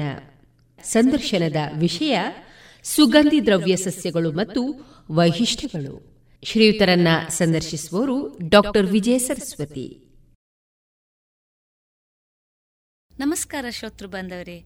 ರೇಡಿಯೋ ಪಾಂಚಜನ್ಯದ ವಿಶೇಷ ಕಾರ್ಯಕ್ರಮಕ್ಕೆ ನಿಮಗೆಲ್ಲರಿಗೂ ಆತ್ಮೀಯ ಸ್ವಾಗತ. ವಿವೇಕಾನಂದ ವಿದ್ಯಾವರ್ಧಕ ಸಂಘದ ವಿಶೇಷವಾದಂತಹ ಒಂದು ಹೊಸ ಪರಿಕಲ್ಪನೆ ವಿವೇಕ ಸಂಜೀವಿನಿ. ಔಷಧೀಯ ಸಸ್ಯಗಳ ಸಂರಕ್ಷಣೆ, ಸಂವರ್ಧನೆ, ಬಳಕೆ ಮತ್ತು ಜನಜಾಗೃತಿಯ ಹಿನ್ನೆಲೆಯಲ್ಲಿ ವಿಶೇಷವಾದಂತಹ ಒಂದು ಕಾರ್ಯಕ್ರಮವನ್ನು ಹಮ್ಮಿಕೊಂಡಿರುವಂತಹ ಹಿನ್ನೆಲೆಯಲ್ಲಿ ಇಂದು ನಮ್ಮ ಜೊತೆಗೆ ಸಂವಾದದಲ್ಲಿ ಇದ್ದಾರೆ Central Institute of Medicinal and Aromatic Plants Bangalore ಔಷಧೀಯ ಮತ್ತು ಸುಗಂಧಿತ ಸಸ್ಯಗಳ ಸಂಶೋಧನಾ ಕೇಂದ್ರ, ಕೇಂದ್ರೀಯ ಔಷಧೀಯ ಮತ್ತು ಸುಗಂಧಿತ ಸಸ್ಯಗಳ ಸಂಶೋಧನಾ ಕೇಂದ್ರ, ಇದರ ಪ್ರಾದೇಶಿಕ ನಿರ್ದೇಶಕರು ಹಾಗೂ ಹಿರಿಯ ವಿಜ್ಞಾನಿಗಳಾಗಿರುವಂತಹ ಡಾಕ್ಟರ್ ದಿನೇಶ್ ನಾಗೇಗೌಡ ಇವರು. ಅವ್ರ ಜೊತೆಗೆ ನಮ್ಮ ಜೊತೆಗೆ ಇನ್ನೊಬ್ಬ ಹಿರಿಯ ವಿಜ್ಞಾನಿ ಡಾಕ್ಟರ್ ಚೆನ್ನಯ್ಯ ಹಿರೇಮೆಟ್ ಅವರು ಕೂಡ ಉಪಸ್ಥಿತರಿದ್ದಾರೆ. ಅವರು ಇರುವರನ್ನ ಈ ಕಾರ್ಯಕ್ರಮಕ್ಕೆ ಆತ್ಮೀಯವಾಗಿ ಸ್ವಾಗತಿಸ್ತಾ ಸರ್ ನಿಮಗೆ ಇರುವರಿಗೂ ನಮ್ಮ ಈ ಕಾರ್ಯಕ್ರಮಕ್ಕೆ ನಮಸ್ಕಾರ. ಥ್ಯಾಂಕ್ ಯು ಮೇಡಮ್ ನಮಸ್ಕಾರ. ವಿಶ್ವ ಪರಿಸರ ಹಿನ್ನೆಲೆಯಲ್ಲಿ ಹಾಗೂ ಜಾಗತಿಕ ಮಟ್ಟದಲ್ಲಿ ಔಷಧೀಯ ಸಸ್ಯಗಳ ಪ್ರಾಮುಖ್ಯತೆ ಬಳಕೆ ಸಂವರ್ಧನೆ ಈ ಎಲ್ಲ ವಿಷಯಗಳನ್ನು ನಾವು ತೆಗೊಳ್ತಾ ಅದಕ್ಕೋಸ್ಕರವೇ ವಿಶೇಷವಾಗಿ ಕೆಲಸ ಮಾಡ್ತಾ ಇರುವಂತಹ ಔಷಧೀಯ ಮತ್ತು ಸುಗಂಧ ಸಸ್ಯಗಳ ಕೇಂದ್ರೀಯ ಸಂಸ್ಥೆಯಾಗಿರುವಂತಹ ಸಿಮ್ಯಾಪ್ ಸರ್ ತಾವು ಅದರ ಪ್ರಾದೇಶಿಕ ನಿರ್ದೇಶಕರು ಹಾಗೂ ಮುಖ್ಯ ವಿಜ್ಞಾನಿಯಾಗಿಯೂ ಕೂಡ ಹಲವಾರು ವರ್ಷಗಳಿಂದ ಕಾರ್ಯನಿರ್ವಹಿಸ್ತಾ ಇದ್ದೀರಿ. ಡಾಕ್ಟರ್ ದಿನೇಶ್ ನಾಗೇಗೌಡ ಅವರು ತಾವು ಸರ್ ಈ ಸಂಸ್ಥೆಯ ಮುಖ್ಯ ಉದ್ದೇಶ ಆಶಯಗಳು ಮತ್ತು ವಿಶೇಷವಾಗಿ ಇದರ ಕಾರ್ಯಚಟುವಟಿಕೆಗಳ ಬಗ್ಗೆ ನಮ್ಮ ಶ್ರೋತೃ ಬಾಂಧವರಿಗೆ ಒಂದಿಷ್ಟು ಮಾಹಿತಿಯನ್ನು ನೀಡ್ತೀರಾ? ಧನ್ಯವಾದಗಳು ಮೇಡಮ್ ಮೊದಲನೆಯದಾಗಿ ಮೊದಲನೇದಾಗಿ ಪಾಂಚಜನ್ಯದ ಕೆಳಗರೆಲ್ಲರಿಗೂ ಶುಭಾಶಯಗಳು. ಸೊ, ನಮ್ಮ ಸಂಶೋಧನಾ ಸಂಸ್ಥೆ ಆಗಲೇ ಹೇಳಿದ ಪ್ರಕಾರ Central Institute of Medicinal and Aromatic Plants, ಕನ್ನಡದಲ್ಲಿ ಹೇಳಬೇಕು ಅಂದರೆ ಕೇಂದ್ರೀಯ ಔಷಧೀಯ ಮತ್ತು ಸುಗಂಧ ಸಸ್ಯಗಳ ಸಂಸ್ಥೆ. ಇದು ಇದರ ಮುಖ್ಯ ಕಚೇರಿ ಬಂದು ಲಕ್ನೋ, ಲಕ್ನೋದಲ್ಲಿದೆ, ಉತ್ತರ ಪ್ರದೇಶದ ಲಕ್ನೋದಲ್ಲಿ. ಇದು ಈ ಸಂಸ್ಥೆ ಬಂದು ದೇಶದ ವೈಜ್ಞಾನಿಕ ಮತ್ತು ಔದ್ಯೋಗಿಕ ಸಂಶೋಧನಾ ಪರಿಷತ್ತು Council of Scientific and Industrial Research ಇದು Ministry of Science and Technology ಕೆಳಗಡೆ ಕಾರ್ಯನಿರ್ವಹಿಸ್ತಾ ಬರ್, ಬರ್ತಾ ಇದೆ. ಸೊ ಈ ಸಿ ಎಸ್ ಐ ಆರ್ನ ಕೆಳಗಡೆ ಮೂವತ್ತೇಳು ಬೇರೆ ಬೇರೆ ವಿಷಯಕ್ಕೆ ಸಂಬಂಧಿಸಿದಂಥ ಪ್ರಯೋಗಾಲಯಗಳಿದ್ದಾವೆ ಅದರಲ್ಲಿ ಮೂವತ್ತೇಳರಲ್ಲಿ ನಮ್ಮೊಂದು ಸಿ ಮ್ಯಾಪ್ ಕೂಡ ಒಂದು Central Institute of Medicinal and Aromatic Plants dedicated to ಇದು ಔಷಧೀಯ ಮತ್ತು ಸುಗಂಧ ಸಸ್ಯಗಳ ಬಗ್ಗೆ ಸಂಶೋಧನೆ ಮತ್ತು ಅದರ ಟೆಕ್ನಾಲಜಿ ಡೆವಲಪ್ಮೆಂಟು ಇದರಲ್ಲಿ ತೊಡಗಿಸ್ ತೊಡಗಿಸ್ಕೊಂಡಿದೆ. ಈ ಸಂಸ್ಥೆ ಬಂದು ಸಾವಿರದ ಒಂಬೈನೂರ ಐವತ್ತೊಂಬತ್ತರಲ್ಲಿ ಸ್ಥಾಪನೆಗೊಂಡಿತ್ತು. ನಮ್ಮ ಸಂಶೋಧನಾ ಕೇಂದ್ರ ಬೆಂಗಳೂರು ಕೂಡ ಅದೇ ಅದೇ ಟೈಮಲ್ಲಿ ಇಲ್ಲಿ ಒಂದು ಸಂಶೋಧನಾ ಕೇಂದ್ರವಾಗಿ ಪ್ರಾರಂಭ ಪ್ರಾರಂಭವಾಯಿತು. ಸೊ ಹಾಗೆ ಮುಂದೆ ಮಾತಾಡ್ತಾ ಮಾತಾಡ್ತಾ ಬೇಕಾದ್ರೆ ನಾನು ಅದ್ರ ಬಗ್ಗೆ ಇನ್ನೂ ಹೇಳ್ತೀನಿ. ಬೇರೆ ಸರ್ ತಾವು ಹೇಳಿದ್ರಿ ಮುಖ್ಯವಾಗಿ ಈ ಸಂಸ್ಥೆಯ ಸಿ ಎಸ್ ಐ ಆರಿನ ಹಲವಾರು ಸುಮಾರು ಮೂವತ್ತೇಳು ಬೇರೆ ಬೇರೆ ಸಂಶೋಧನಾ ಅಂಗ ಸಂಸ್ಥೆಗಳ ಜೊತೆಯಲ್ಲಿ ವಿಶೇಷವಾಗಿ ಕೆಲಸ ಮಾಡ್ತಾ ಇರುವಂತಹ ಸಂಸ್ಥೆ ನಮ್ಮ ಈ ಔಷಧೀಯ ಮತ್ತು ಸುಗಂಧ ಸಸ್ಯಗಳ ಸಂಸ್ಥೆ. ಸಾಮಾನ್ಯವಾಗಿ ಒಂದು ಮಾತು ಇದೆ. ನಮ್ಮ ಸಮಾಜದಲ್ಲಿ ಪ್ರಚಲಿತವಾಗಿರುವಂತಹ ಒಂದು ಮಾತು ಏನು ಅಂದ್ರೆ ಪ್ರಕೃತಿಯಲ್ಲಿ ಇರುವಂತಹ ಪ್ರತಿಯೊಂದು ಸಸ್ಯದಲ್ಲೂ ಕೂಡ ಒಂದು ಔಷಧೀಯ ಗುಣ ಇದೆ ಅಂತ. ಬುಷ್ ನಮ್ಮ ಹಿರಿಯರು ಇದನ್ನ ಅತ್ಯಂತ ಸಮರ್ಪಕವಾಗಿ ಬಳಸಿ ತಮ್ಮ ಆರೋಗ್ಯವನ್ನ ಕಾಪಾಡಿಕೊಳ್ಳುವುದರ ಜೊತೆಗೆ ಅದರ ಪ್ರಭೇದಗಳನ್ನು ಕೂಡ ಬಹುಶಃ ಮುಂದಿನ ಜನಾಂಗಕ್ಕೆ ಕೊಡುವಂತ ಪ್ರಯತ್ನವನ್ನ ಮಾಡಿದ್ದನ್ನ ನಾವು ಅಲ್ಲಿ ಇಲ್ಲಿ ನೋಡಿದ್ದೇವೆ. ಈಗ ಪ್ರತಿಯೊಂದರಲ್ಲೂ ಔಷಧೀಯ ಗುಣ ಇದೆ ಅನ್ನೋದನ್ನ ತಿಳಿದಿದ್ದವರು ನಮ್ಮ ಹಿರಿಯರು. ಈಗ ಇದನ್ನ ಮುಂದಿನ ಪೀಳಿಗೆಗೆ ತಿಳಿಸುವಂತ ಮತ್ತು ತೆಗೆದುಕೊಳ್ಳುವಂಥ ಜವಾಬ್ದಾರಿಯುತವಾದಂತಹ ಕೆಲಸ ಕೂಡ ತಮ್ಮ ಸಂಸ್ಥೆ ಮೇಲೆ ಇದೆ ಅಂತ ನಾವು ಅಂದ್ಕೊಳ್ತೇವೆ. ಈ ನಿಟ್ಟಿನಲ್ಲಿ ತಮ್ಮ ಸಂಸ್ಥೆ ಈ ಔಷಧೀಯ ಸಸ್ಯಗಳನ್ನ ಉಳಿಸುವ ಬೆಳೆಸುವ ಮತ್ತು ಜನಸಾಮಾನ್ಯರಿಗೆ ಅದನ್ನ ತಲುಪಿಸುವ ನಿಟ್ಟಿನಲ್ಲಿ ಯಾವ ರೀತಿಯ ಕಾರ್ಯಚಟುವಟಿಕೆಗಳನ್ನು ಮಾಡ್ತಾ ಬರ್ತಾ ಇದೆ ಸರ್? ಹೌದು. ಸೊ ಈ ನಮ್ಮ ಸಂಸ್ಥೆ ಆಗಲೇ ಹೇಳಿರೋ ಪ್ರಕಾರ ಸಾವಿರದ ಒಂಬೈನೂರ ಐವತ್ತೊಂಬತ್ತರಲ್ಲಿ ಸ್ಥಾಪನೆಗೊಂಡು ಜನಗಳಿಗೆ ಯಾವ ರೀತಿ ಔಷಧೀಯ ಸಸ್ಯಗಳು ಮತ್ತು ಸುಗಂಧ ಸಸ್ಯಗಳ ಲಾಭ ಯಾವ ರೀತಿ ಮಾಡ್ಬೋದು ಮತ್ತು ಅದನ್ನು ಹೆಲ್ತ್ ಬೆನಿಫಿಟ್ಸ್ ಅಥವಾ ಅದರ ಆರೋಮ್ಯಾಟಿಕ್ ಬೆನಿಫಿಟ್ಸ್ ಅಲ್ಲದೆ ಕೂಡ ಅದನ್ನು ಯಾವ ರೀತಿ ಕಮರ್ಷಿಯಲಾಗಿ ಕಲ್ಟಿವೇಷನ್ ಮಾಡ್ಬೋದು. ಕಲ್ಟಿವೇಟ್ ಮಾಡಿ ಅದರಿಂದ ಲಾಭದ ಲಾಭ ಹೇಗೆ ಗಳಿಸಬಹುದು ಅನ್ನೋದು ಅದರ ನಿಟ್ಟಿನಲ್ಲಿ ರಿಸರ್ಚ್ ಮಾಡ್ಕೊಂಡು ಬರ್ತಾ ಇದೆ ಔಷಧೀಯ ಸಸ್ಯಗಳನ್ನ ವಾಣಿಜ್ಯ correct. ವಾಣಿಜ್ಯಿಕವಾಗಿ ಅದರಿಂದ ಹೇಗೆ ಲಾಭ ಪಡಿಬಹುದು ಹೌದು. ಒಬ್ಬ ರೈತ ಈ- ಈ ನಿಟ್ಟಿನಲ್ಲಿ ರಿಸರ್ಚ್ ಮಾಡ್ತಾ ಇದೆ ಸೊ ಇನ್ನೂ ಸ್ವಲ್ಪ ನಮ್ಮ ಇನ್ಸ್ ಸಂಸ್ಥೆ ಬಗ್ಗೆ ಹೇಳಬೇಕು ಅಂದರೆ ಈ ಸಂಸ್ಥೆ ಔಷಧೀಯ ಮತ್ತು ಸುಗಂಧ ಸಸ್ಯಗಳ ಜೈವಿಕ ಮತ್ತು ರಾಸಾಯನಿಕ ಉತ್ ವಿಜ್ಞಾನಗಳಲ್ಲಿ ಉನ್ನತ ಗುಣಮಟ್ಟದ ಸಂಶೋಧನೆಯನ್ನು ನಡೆಸುತ್ತಿದೆ. ಹಾಗೂ ರೈತರಿಗೆ ಮತ್ತು ಎಂಟರ್ಪ್ರಿನರ್ಸ್ ಉದ್ಯಮಿಗಳಿಗೆ ಅಗತ್ಯ ಉಪಯುಕ್ತ ಸೇವೆ ಮತ್ತು ತಂತ್ರಜ್ಞಾನಗಳನ್ನು ಕಾಲಕಾಲಕ್ಕೆ ಒದಗಿಸುತ್ತಾ ಬರ್ತಿದೆ ಇದರಲ್ಲಿ ಈಗ ನಮ್ಮ ಬೆಂಗಳೂರಿನ ಸಂಶೋಧನಾ ಕೇಂದ್ರ ಏನು ಏನು ಮಾಡ್ತಾ ಇದೆ ಅಂದರೆ ಈ ದಕ್ಷಿಣ ಭಾರತದ ರೈತರಿಗೆ ಮತ್ತು ಉದ್ಯಮಿಗಳಿಗೆ ಯಾವ ಬೆಳೆಗಳನ್ನು ಬೆಳೆದ್ರೆ ಮತ್ತು ಯಾವ ಬೆಳೆ ಔಷಧೀಯ ಇರ್ಬೋದು ಅಥವಾ ಸುಗಂಧ ಸಸ್ಯಗಳಿರ್ಬೋದು ಬೆಳೆದು ಅದನ್ನು ವಾಣಿಜ್ಯಿಕವಾಗಿ ಬೆಳೆದು ಮಾರುಕಟ್ಟೆ ಮತ್ತೆ ಅದನ್ನ ಪ್ರೊಸೆಸಿಂಗ್ ಮತ್ತೆ ಮಾರುಕಟ್ಟೆ. ಮೂರರಲ್ಲೂ ನಾವು ಸಂಶೋಧನೆ ಮಾಡ್ತಾ ಇದ್ದಾರೆ ನಮ್ಮ ವಿಜ್ಞಾನಿಗಳು. ಮಾಡಿ ಅದನ್ನ ರೈತರಿಗೆ ಆ, ಮಾಹಿತಿಯನ್ನು ಮಾಹಿತಿನ ತಲುಪಿಸ್ಲಿಕ್ಕೆ ಈ ಕಾರ್ಯಾಗಾರಗಳಿರ್ಬೋದು ಅಥವಾ ಅವೇರ್ನೆಸ್ ಕ್ಯಾಂಪ್ಸ್ಗಳು ಅವರ ಅವರ ವಿಲೇಜ್ಗೆ ಹೋಗಿ ಕಾರ್ಯಾಗಾರಗಳು ಮಾಡಿ ಅಥವಾ ಅವೇರ್ನೆಸ್ ಕ್ಯಾಂಪ್ಸ್ ಮಾಡಿ ಅವರಿಗೆ ಈ ಈ ಬೆಳೆ ಬೆಳೆದ್ರೆ ನಿಮಗೆ ಲಾಭ ಆಗುತ್ತೆ. ಈ ಬೆಳೆ ಬೆಳೆದ್ರೆ ಇದು ಇದರಿಂದ ಈ ಹೆಲ್ತ್ ಬೆನಿಫಿಟ್ಸ್ ಇದೆ ಮತ್ತು ಈ ಹೆಲ್ತ್ ಬೆನಿಫಿಟ್ಸ್ ಇದ್ದರೆ ಯಾವ ಕಂಪನಿಗಳು ಫಾರ್ಮಸಿ ಫಾರ್ಮಸ್ಯೂಟಿಕಲ್ಸ್ ಇರ್ಬೋದು ಇಲ್ಲ ಹರ್ಬಲ್ ಇಂಡಸ್ಟ್ರಿ ಇರ್ಬೋದು ಅವರು ಬಂದು ಇದನ್ನು ಈ ಈ ಬೆಳೆಗಳನ್ನು ತಗೊಂಡು ಈ ರೈತ ಬೆಳೆದ ರೈತರಿಗೆ ಅದಕ್ಕೆ ಮಾರುಕಟ್ಟೆ ಯಾವ ತರ ಹೌದು. ಸಿಗಬಹುದು ಅನ್ನೋದರ ಮಾಹಿತಿಯನ್ನು ಕೂಡ ತಾವು ನೀಡ್ತಾ ಬರ್ತಾ. ಇದ್ದೇವೆ ಸರಿ ಸರ್ ಇನ್ನೂ ಒಂದು ಮುಖ್ಯವಾಗಿ ಡಾಕ್ಟರ್ ಚೆನ್ನೈ ಹಿರೇಮಠ ಅವರು ತಮ್ಮ ಜೊತೆಗೆ ಇದ್ದಾರೆ ಸರ್ ತಾವು ವಿಶೇಷವಾಗಿ ಈ ಔಷಧೀಯ ಸಸ್ಯಗಳ ಮತ್ತು ಸುಗಂಧಿತ ದ್ರವ್ಯಗಳ ಸಸ್ಯಗಳ ಬಗ್ಗೆ ಅದರ ಪ್ರಭೇದಗಳ ಬಗ್ಗೆ ಅದ್ರ ಬಗ್ಗೆ ವಿಶೇಷವಾದಂತಹ ಸಂಶೋಧನೆಯನ್ನ ಮಾಡಿದವರು ಜೊತೆಗೆ ಮಾಹಿತಿಯನ್ನು ಬಲ್ಲವರು ಸರ್ ಈಗ ಸಾಮಾನ್ಯವಾಗಿ ನಮ್ಮಲ್ಲಿ ಲಭ್ಯವಿರುವಂತಹ ತಳಿಗಳು ಎಷ್ಟು? ಬಹುಶಃ ನಾವು ಜಾಗತಿಕ ಮಟ್ಟದಲ್ಲಿ ನೋಡಿದರೆ ಅಥವಾ ಭಾರತದಲ್ಲೂ ನೋಡೋದು ಕೂಡ ಬೇರೆ ಬೇರೆ ಪ್ರಭೇದಗಳಿದ್ದಾವೆ ಅದ್ರ ಜೊತೆಗೆ ಭೌಗೋಳಿಕವಾದಂಥ ವಿಶ್ ವಿಶಿಷ್ಟವಾದಂಥ ಹಿನ್ನೆಲೆಯುಳ್ಳಂಥ ನಮ್ಮ ಭಾರತದಲ್ಲಿ ಒಂದೊಂದು ಪ್ರದೇಶದಲ್ಲಿ ಒಂದೊಂದು ಪ್ರಭೇದಗಳಿದ್ದಾವೆ ನಮ್ಮ ಈ ಪಶ್ಚಿಮ ಘಟ್ಟದಲ್ಲಂತೂ ಬಹಳ ವಿಶೇಷವಾದಂತಹ ಔಷಧೀಯ ಸಸ್ಯಗಳಿದ್ದಾವೆ ನಾವು ಕೂಡ ತಿಳಿದಿದ್ದೇವೆ.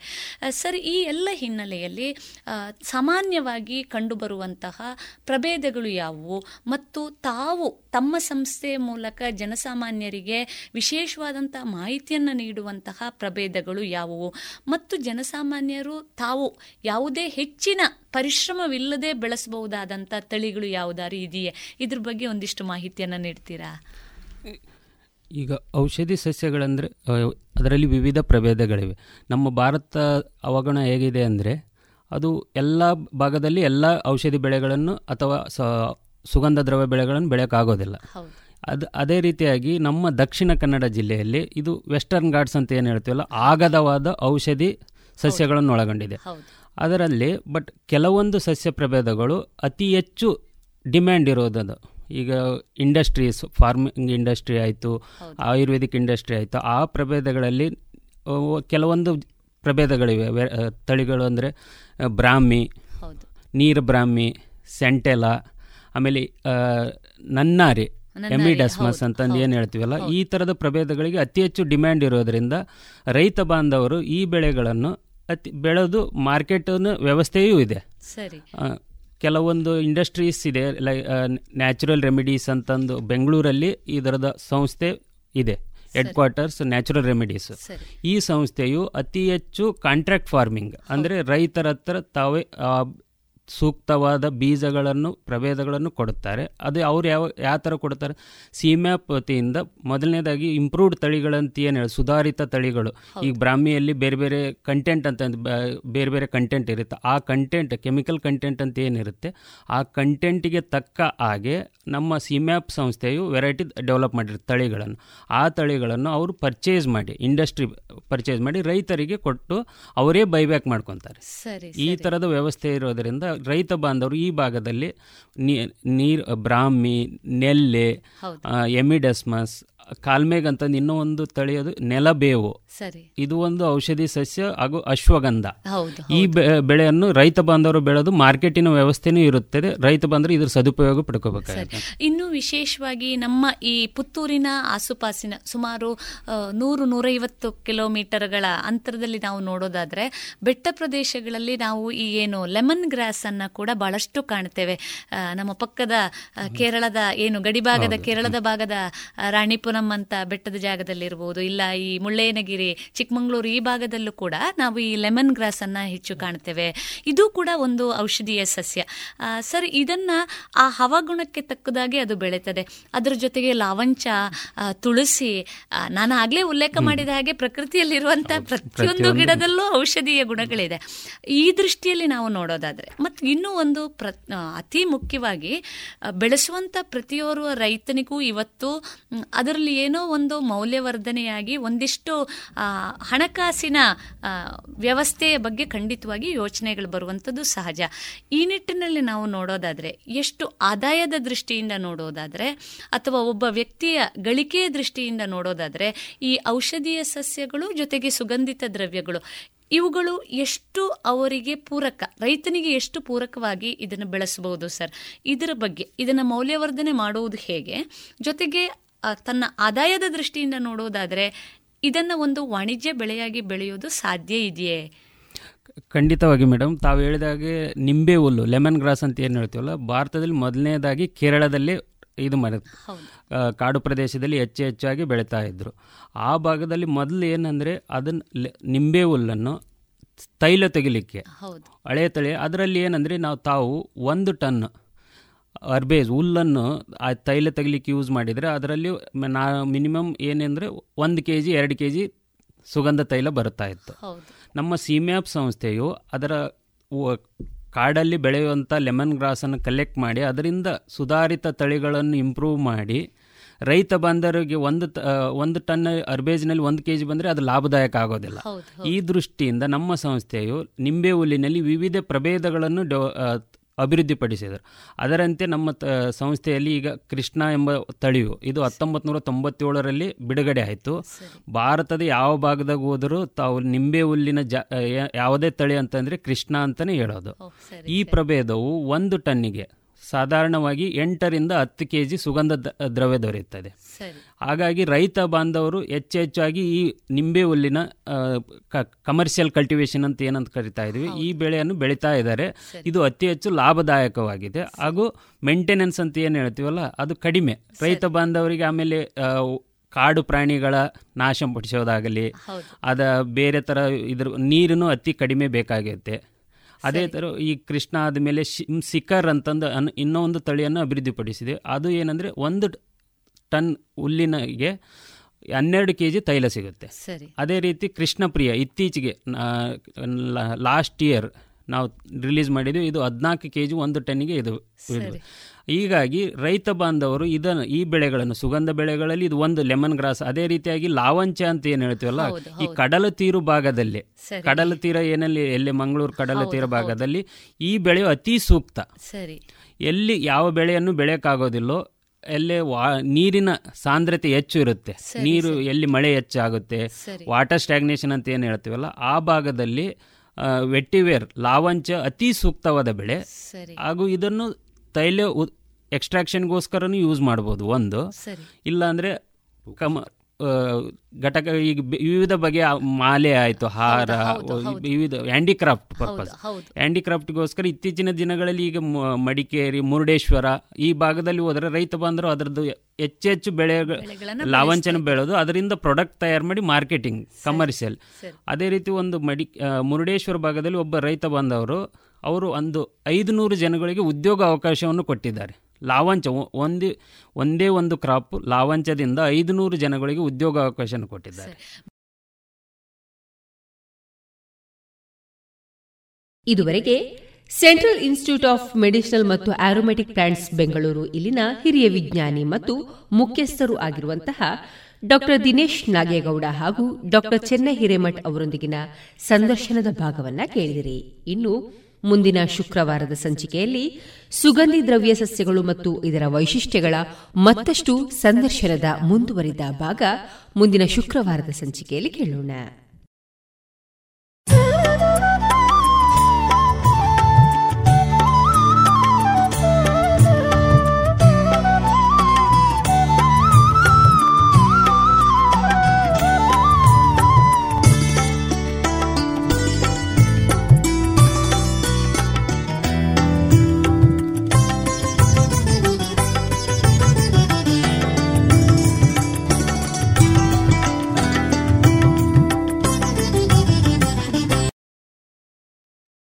ಇನ್ನೀಗ ಧ್ವನಿ ಮುದ್ರಿತ ಜನಪದ ಗೀತೆ.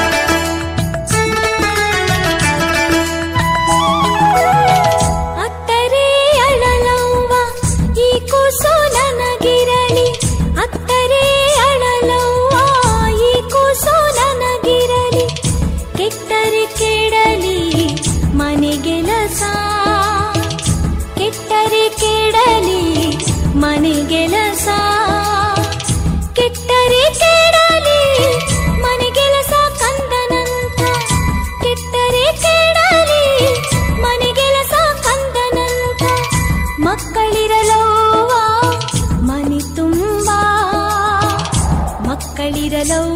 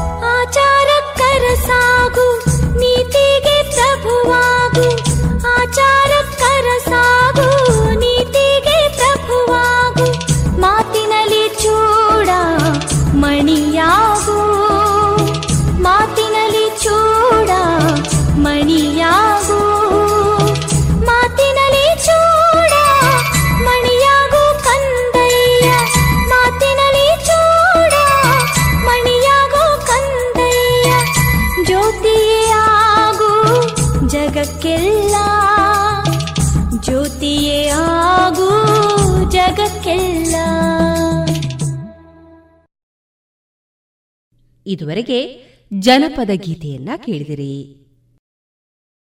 ಅಕ್ಕ ಏನ್ ಸಖತ್ತಾಗಿದೆ ಕಣೆ ಇದು? ಹೌದಾ? ಏನದು ನೋಡೋಣ? ಆನ್ಲೈನ್ ಅಲ್ಲಿ ನೋಡು ಎಷ್ಟು ಚೀಪ್ ಆಗಿ ಬೆಸ್ಟ್ ಆಗಿದೆ. ಹೌದು ಹೌದು ಎಲ್ಲಾ ಬೆಸ್ಟೇ ಆಗಿರುತ್ತೆ. ಯಾವ ಆನ್ಲೈನ್ ಬೇಡ ಏನ್ ಬೇಡ. ಇನ್ಮೇಲೆ ಎಲ್ಲಾನು ಡೈರೆಕ್ಟ್ ಶಾಪಿಂಗ್. ನಮ್ಮ ಮಕ್ಕಳ ಒಳ ಉಡುಪಿಗೆ ಆನ್ಲೈನ್ ಅಂತೂ ಬೇಡವೇ ಬೇಡ. ಮತ್ತೆ ನನ್ನ ಯೂನಿಫಾರ್ಮ್ಗೆ ಇನ್ನರ್ ವೇರ್ ಇದೆಯಲ್ಲ ಲಶ್ ಫ್ಯಾಷನ್?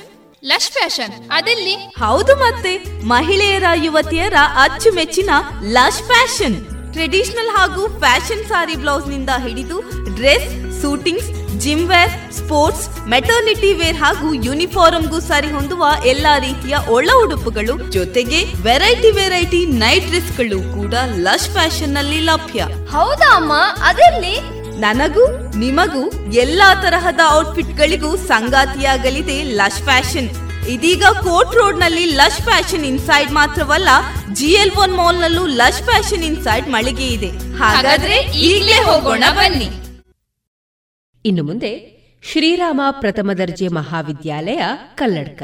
ಇಲ್ಲಿ ಸ್ವತ್ವದ ಆಧಾರದ ಮೇಲೆ ಭಾರತದ ಪುನರುತ್ಥಾನ, ರಾಷ್ಟ್ರೀಯ ವಿಚಾರ ಸಂಕಿರಣ ಇತ್ತೀಚೆಗೆ ನಡೆಯಿತು. ಈ ವಿಚಾರ ಸಂಕಿರಣದ ಸ್ವತ್ವಯುತ ಭಾರತ ಒಂದು ವಿವೇಚನೆ. ಈ ಕುರಿತು ಸುವರ್ಣ ನ್ಯೂಸ್ ಸುದ್ದಿ ವಿಭಾಗದ ಮುಖ್ಯಸ್ಥರಾದಂತಹ ಅಜಿತ್ ಹನುಮಕ್ಕನವರ್ ಅವರ ಗೋಷ್ಠಿಯ ಆಯ್ದ ಧ್ವನಿ ಮುದ್ರಿತ ಭಾಗ ಇದೀಗ ನಮ್ಮ ರೇಡಿಯೋ ಪಾಂಚಜನ್ಯದಲ್ಲಿ.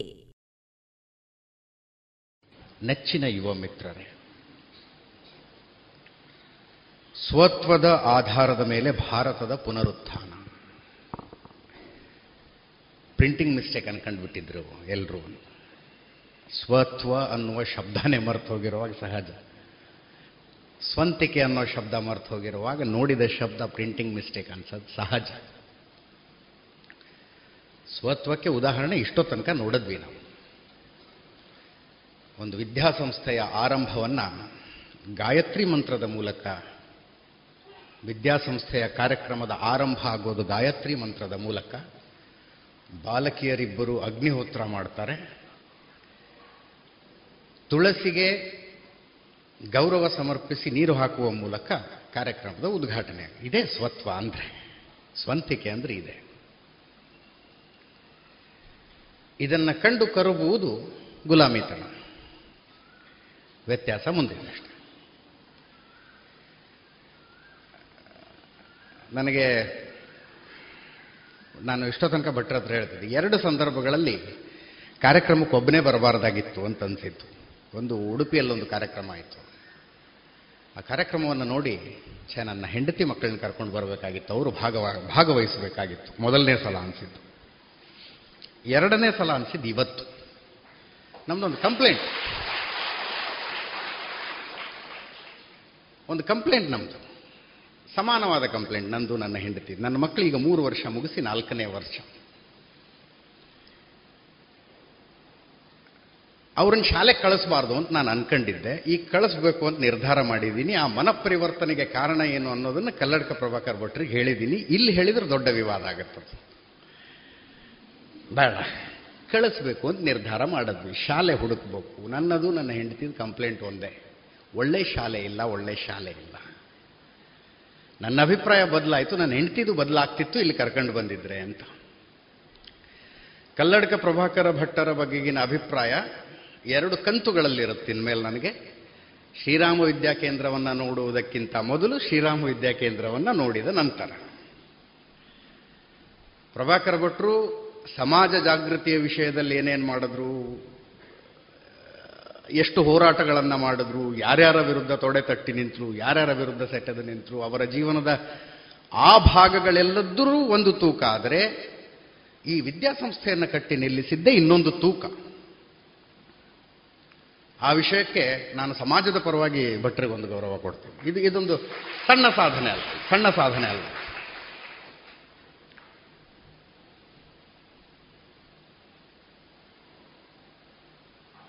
ಒಂದು, ಏನು ಪ್ಯಾರಡಿಮ್ ಚೇಂಜ್ ಅಂತ ಹೇಳ್ತಾರೆ ಇಂಗ್ಲಿಷ್ನಲ್ಲಿ. ದೃಷ್ಟಿಕೋನದ ಬದಲಾವಣೆ. ಅದಕ್ಕೆ ಕಾರಣವಾದಂಥದ್ದು ಇವತ್ತಿನ ಈ ಭೇಟಿ. ಮತ್ತು ಈ ಈ ವಿಷಯ ಕೂಡ ಸ್ವತ್ವದ ಆಧಾರದ ಮೇಲೆ ಭಾರತದ ಪುನರುತ್ಥಾನ. ನಾನು ಇದನ್ನು ಭಾರತದ ಪುನರುತ್ಥಾನ ಅನ್ನೋದಕ್ಕಿಂತ ನಾನು ತುಂಬ ಅಂದ್ಕೊಳ್ಳೋದು ಇದು ಭಾರತೀಯತೆಯ ಪುನರುತ್ಥಾನ. ಇಂಗ್ಲಿಷ್ನಲ್ಲಿ ಒಂದು ಚಂದ ಶಬ್ದ ಇದೆ. ಇಂಡಿಕ್ ರಿನೇಸನ್ಸ್ ಅಂತ ಕರಿತೀವಿ. ಅದು ಆರಂಭಗೊಂಡಿದೆ ಅನ್ನೋದು ನನ್ನ ಅಭಿಪ್ರಾಯ. ನಾನು ಆಡುವ ಮಾತುಗಳನ್ನು ನೀವು ರಾಜಕೀಯಕ್ಕೆ ಸಮೀಕರಿಸಿ ನೋಡೋದು ಬಿಡೋದು ನಿಮಗೆ ಬಿಟ್ಟಂಥದ್ದು, ಅದರಲ್ಲಿ ನೀವು ಮಾಡಿದ್ರೂ ತಪ್ಪಲ್ಲ, ಮಾಡದೇ ಇದ್ರೂ ತಪ್ಪಲ್ಲ, ನನ್ನ ಮೇಲೆ ಏನು ಮಾತಾಡಬೇಡಿ, ನಾನು ಪತ್ರಕರ್ತನಾಗಿ ನಾನೇನು ಮಾತಾಡಬೇಕು ಮಾತಾಡ್ತೀನಿ ಅಷ್ಟೇ. ಇಲ್ಲಿರುವ ಯಾರಿಗಿಂತಲೂ ನಾನು ಮೇಧಾವಿ ಅಲ್ಲ. ಆದರೆ ನನ್ನ ವೃತ್ತಿಯ ಕಾರಣಕ್ಕೆ ನಿಮ್ಮೆಲ್ಲರಿಗೂ ಸಿಕ್ಕಿದ್ದಕ್ಕಿಂತ ಒಂದು ಗುಲಗಂಜಿ ತೂಕ ಜಾಸ್ತಿ ಎಕ್ಸ್ಪೋಜರ್ ನನಗೆ ಸಿಗುತ್ತೆ. ಬೇರೆ ಬೇರೆ ವ್ಯಕ್ತಿಗಳನ್ನು ಭೇಟಿಯಾಗೋದು, ಬೇರೆ ಬೇರೆ ಸ್ಥಳಗಳನ್ನು ನೋಡುವಂಥದ್ದು. ಆ ಕಾರಣಕ್ಕಾಗಿ ನಾನಿವತ್ತು ನಿಮಗೆ ಗೊತ್ತಿಲ್ಲದೇನೋ ಹೇಳ್ತೀನಿ ಅಂತಲ್ಲ, ನನ್ನ ಅನುಭವವನ್ನು ಹಂಚ್ಕೊಳ್ತೀನಿ ಅಂತ ಅನ್ಕೊಳ್ಳಿ ನನ್ನ ಅನುಭವವನ್ನು ಹಂಚ್ಕೊಳ್ತೀನಿ. ಈ ಎಲೆಕ್ಷನ್ ರಿಸಲ್ಟ್ ಬಂತಲ್ಲ ಸಾಮಾನ್ಯವಾಗಿ ಪತ್ರಕರ್ತರು ಎಲೆಕ್ಷನ್ ಆ ಕವರೇಜ್ ಇದೆಯಲ್ಲ, ಪತ್ರಕರ್ತರಿಗೆ ಬಹಳ ಸುಸ್ತಿನ ಸಂಗತಿ ಅದು. ಹೊತ್ತು ಗೊತ್ತು ಇರಲ್ಲ, ರಜೆ ತಗೊಂಡಿರಲ್ಲ, ಅದಾದ್ಮೇಲೆ ನಾವು ಒಂದು ರಜೆ ಅಂತ ಹೋಗ್ಬಿಡ್ತೀವಿ. ಆ ರಜೆಯಲ್ಲಿ ನಾನೊಂದು ನಾಲ್ಕು ದೇಶ ನೋಡ್ಕೊಂಡು ಬಂದೆ. ಕಳೆದ ವಾರ ಒಂದು ದೇಶದಲ್ಲಿದ್ದೆ ನಾನು. ಹೆಸರು ಅಂದ್ಕೊಂಡಿದ್ದೆ ಹಾಗೆ. ಅಂದರೆ ತುಂಬ ಜನ ಗೊತ್ತಿಲ್ಲದೆ ಇರೋ ದೇಶ, ತುಂಬ ಜನ, ತುಂಬ ಕಡಿಮೆ ಜನ ಹೋಗಿರುವಂಥ ಒಂದು ದೇಶ ನೋಡ್ಬೇಕು ನಾನು. ಅಜರ್ಬೈಜಾನ್ ಅಂತ ಒಂದು ದೇಶ. ಫಸ್ಟಿಗೆ ಆ ಹೆಸರು ಕೇಳಿದಾಗ ಬಜರಂಗಿ ಬಾಯ್ಜಾನ್ ಕೇಳಿಸ್ದಂಗೆ ಆಗುತ್ತೆ. ಅಜರ್ಬೈಜಾನ್ ಅಂತ. ಬಹಳ ಸುಂದರವಾದ ದೇಶ. ಆ ದೇಶದಲ್ಲಿ ಅದರ ರಾಜಧಾನಿ ಬಾಕು ಅಂತ. ನಾನು ಉಳ್ಕೊಂಡಿದ್ದ ಹೋಟೆಲ್ನ ಸ್ವಲ್ಪ ದೂರದಲ್ಲಿ ಒಂದು ಹೋಟೆಲ್ ಇತ್ತು. ಇಂಡಿಯನ್ ರೆಸ್ಟೋರೆಂಟ್ ಅಂತ ಇತ್ತು ಅದರಲ್ಲಿ ನಾವು ಯಾವುದೋ ದೇಶಕ್ಕೆ ಹೋದಾಗ ಅದೊಂದು ಕುತೂಹಲ ಅಲ್ಲ ಭಾರತೀಯ ಅಂದ ತಕ್ಷಣ. ನಾನು ಅದಕ್ಕೆ ಹೋಗ್ತಾ ಇದ್ದೆ. ಸುಮ್ಮನೆ ಮಾತಾಡ್ತಾ, ಅಲ್ಲಿದ್ದವರ ಜೊತೆಗೆ ಮಾತಾಡ್ತಾ ಇರುವಾಗ ಅವ್ರು ಹೇಳಿದ್ರು ಇಂಡಿಯನ್ ರೆಸ್ಟೋರೆಂಟ್ ಅಂತ ಹೆಸರು ಹಾಕಿರ್ತಾರೆ ಬಟ್ ನಡೆಸೋದು ಪಾಕಿಸ್ತಾನದವ್ರು ನಡೆಸ್ತಿರ್ತಾರೆ. ನನಗೆ ಆಶ್ಚರ್ಯ ಆಯ್ತು, ಇದು ಯಾಕಿದು ಅಂತ? ಪಾಕಿಸ್ತಾನಿ ರೆಸ್ಟೋರೆಂಟ್ ಅಂತ ಹಾಕಿದರೆ ಜನ ಬರಲ್ಲ.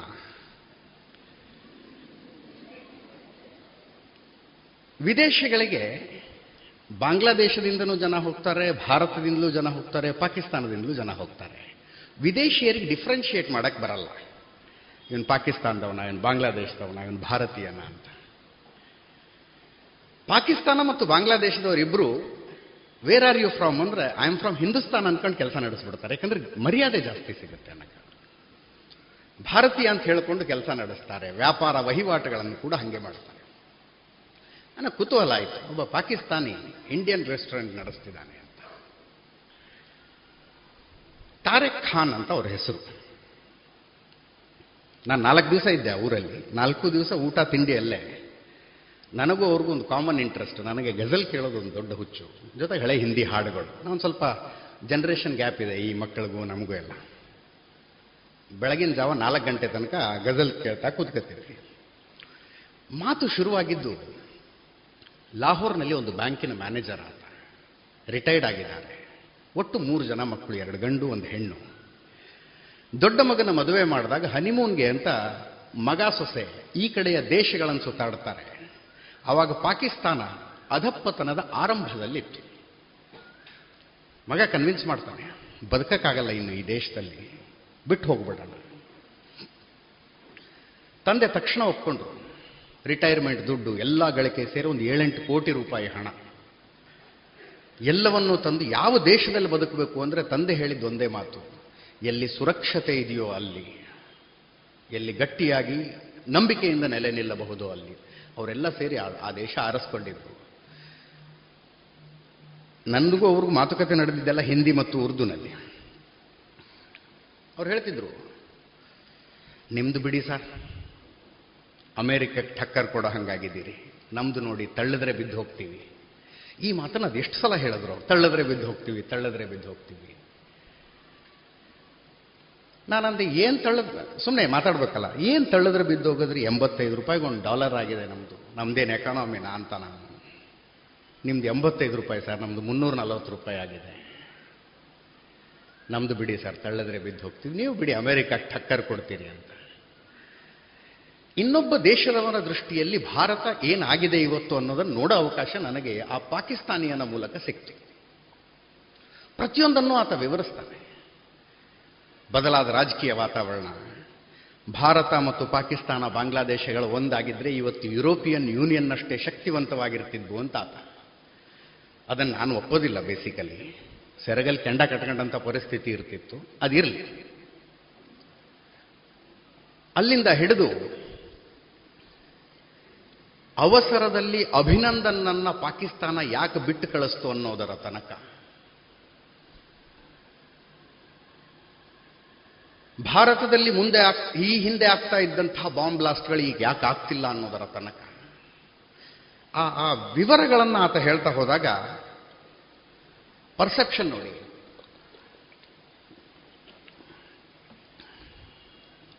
ಪರ್ಸೆಪ್ಷನ್ ಪ್ರಕಾರ ಶತ್ರು ಶತ್ರು ದೇಶದ ನಾಗರಿಕ. ಆತನ ದೃಷ್ಟಿಯಲ್ಲಿ ಭಾರತ ಏನು ಅಂದಾಗ, ಒಂದು ಟರ್ಮನ್ ಹಿಂದೆ ಯೂಸ್ ಮಾಡಿದ್ದಾರೆ. ಬಟ್ ನನಗೆ ಅದಕ್ಕಿಂತ ಉತ್ತಮವಾದ ಶಬ್ದ ಇನ್ಯಾವುದೂ ನನಗೆ ಸಿಕ್ಕಿಲ್ಲ ಆದ್ದರಿಂದಾಗಿ ಅದನ್ನೇ ಬಳಸ್ತೀನಿ. ಅಮೃತ ಕಾಲ ಹತ್ತಿರದಲ್ಲಿದೆ ಅಂತ. ಬಂದುಬಿಟ್ಟಿದೆ ಅಂತ ಹೇಳೋದಿಲ್ಲ ನಾನು. ಅಮೃತ ಕಾಲ ಹತ್ತಿರದಲ್ಲಿದೆ. ನನಗೆ ಕಾಲೇಜು ದಿನಗಳಲ್ಲಿ ಆವಾಗಿನ ಹಳೆ ಹಿಂದಿ ಹಾಡುಗಳನ್ನು ಕೇಳಿಸಿದಾಗ ಒಂದು ಹಳಹಳಿ ಆಗ್ತಿತ್ತು. ನಲವತ್ತು ವರ್ಷದ ಹಿಂದೆ ನಾನು ಇಪ್ಪತ್ತು ವರ್ಷದವನಾಗಿರಬೇಕಿತ್ತು. ಎಷ್ಟು ಅದ್ಭುತವಾದ ಕಾಲ ಇತ್ತು ಅವತ್ತು ಅಂತ. ಫ್ಲ್ಯಾಶ್ ಬ್ಯಾಕು ಈಗ ಶ್ರೀರಾಮ ವಿದ್ಯಾಕೇಂದ್ರದಲ್ಲಿ ಮೂರುವರೆ ನಾಲ್ಕು ಐದು ವರ್ಷದ ಮಕ್ಕಳ ಮುಂದೆ ನಿಂತ್ಕೊಂಡಾಗ ಅನ್ಸುತ್ತೆ, ನನಗೆ ಈ ವಯಸ್ಸಾಗಿದ್ದರೆ ನಾನು ಅಮೃತ ಕಾಲವನ್ನು ನೋಡ್ತಿದ್ದೆ. ಇದು ಈ ಪೀಳಿಗೆ ಇದೆಯಲ್ಲ? ಇದು ಅಮೃತ ಕಾಲದ ಪೀಳಿಗೆ.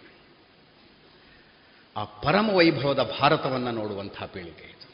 ಆ ಬದಲಾವಣೆಯ ಆರಂಭವನ್ನು ನಾವು ಕಣ್ಣಾರೆ ನೋಡ್ತಾ ಇದ್ದೀವಿ ಎಷ್ಟೊಂದು ವ್ಯತ್ಯಾಸ, ಎಷ್ಟು ವೇಗದ ವ್ಯತ್ಯಾಸ ಅದು. ಬಹಳ ಹಿಂದಿನ ಕಥೆ ಅಲ್ಲ, ಎರಡು ಸಾವಿರದ ಹದಿಮೂರು. ಈ ಪ್ರಪಂಚದಲ್ಲಿ ಹಣಕಾಸು ವರದಿಯ ಬಗ್ಗೆ ಅತ್ಯಂತ ವಿಶ್ವಾಸಾರ್ಹ ಅನ್ನಿಸಿಕೊಂಡಂಥ ಒಂದು ಸಂಸ್ಥೆ ಹೇಳ್ತು, ಒಂದು ಐದು ದೇಶಗಳ ಪಟ್ಟಿ ಬಿಡುಗಡೆ ಮಾಡ್ತಾರೆ ಫ್ರಜೈಲ್ ಫೈವ್ ಅಂತ. ಫ್ರಜೈಲ್ ಫೈವ್ ಐದು ದೇಶಗಳ ಪಟ್ಟಿ.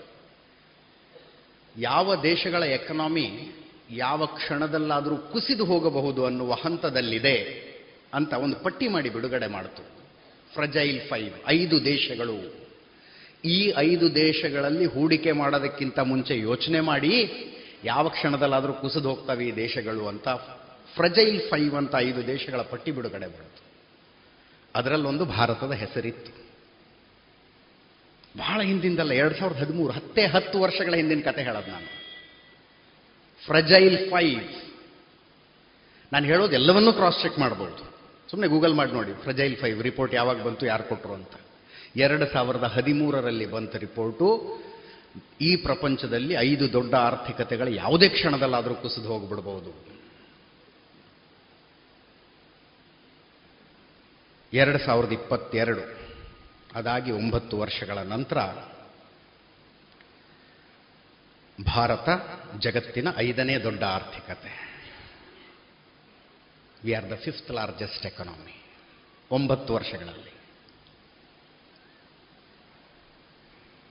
ಯಾರು ನಮ್ಮನ್ನು ಆಳಿ ಹೋದರು ಎರಡು ನೂರು ವರ್ಷಗಳ ಕಾಲ ಅಕ್ಷರಶಃ ನಮ್ಮನ್ನು ಲೂಟಿ ಮಾಡಿದ್ರು.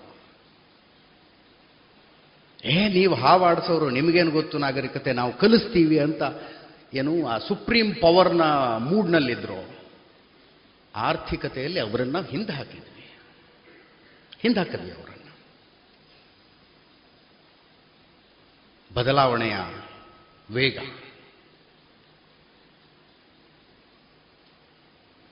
ನಾನು ಕಳೆದ ವರ್ಷ ಹೋಗಿದ್ದೆ ಅವರ ದೇಶಕ್ಕೆ, ಯುರೋಪಿಗೆ. ಏನು ನೋಡ್ಬೇಕು ನೀವು? ಆ ರಸ್ತೆಗಳೇನು? ದೊಡ್ಡ ದೊಡ್ಡ ಗಾರ್ಡನ್ಗಳೇನು? ಅವರ ಪ್ರತಿಮೆಗಳೇನು? ಊರು ಮಧ್ಯದಲ್ಲಿ ದೊಡ್ಡ ಕಾಲುವೆ, ಆ ಕಾಲುವೆಯಲ್ಲಿ ಒಂದು ಹಡಗು ಬರುತ್ತೆ. ಬಾಬಾ ಬಾಬಾ ಬಾಬಾ ಎರಡು ಕಣ್ಣು ಸಾಲದು ಅಂತಾರಲ್ಲ.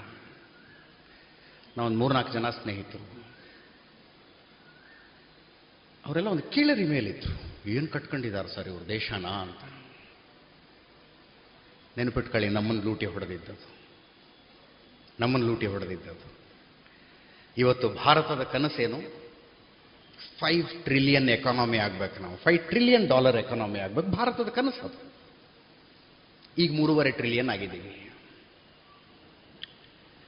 ಬಹಳ ದೂರದ ಮಾತೇನಲ್ಲ ಫೈವ್ ಟ್ರಿಲಿಯನ್ ಎಕಾನಮಿ ಆಗಬೇಕು ಅನ್ನೋದು ನಮ್ಮ ಕನಸು. ನಮ್ಮನ್ನಾಳಿದ ಬ್ರಿಟಿಷರು ಭಾರತದಿಂದ ತೆಗೆದುಕೊಂಡು ಹೋದಂಥ ದುಡ್ಡನ್ನ ಇವತ್ತಿನ ಮೌಲ್ಯಕ್ಕೆ ಬದಲಾಯಿಸಿದ್ರೆ ಎಷ್ಟಾಗುತ್ತೆ? ಇವತ್ತಿನ ಮೌಲ್ಯಕ್ಕೆ ಬದಲಾಯಿಸಿದ್ರೆ. ನಲವತ್ತೈದು ಟ್ರಿಲಿಯನ್ ಸ್ಟರ್ಲಿಂಗ್ ಪೌಂಡ್ ಆಗುತ್ತೆ. ಯಾವ ಕನಸು ನಾವು ಈಗ ಕಾಣ್ತಾ ಇದ್ದೀವಲ್ಲ ಅದರ ಒಂಬತ್ತು ಪಟ್ಟು ಜಾಸ್ತಿ ನಮ್ಮಿಂದ ತೆಗೆದುಕೊಂಡು ಹೋದಂಥದ್ದು. ಆಗ್ತೀವಿ ನಾವು, ಮತ್ತೆ ಪ್ರಭಾಕರ್ ಭಟ್ರು ಹೇಳ್ದಂಗೆ ದೇಶಕ್ಕೊಂದು ಆತ್ಮ ಇರುತ್ತೆ.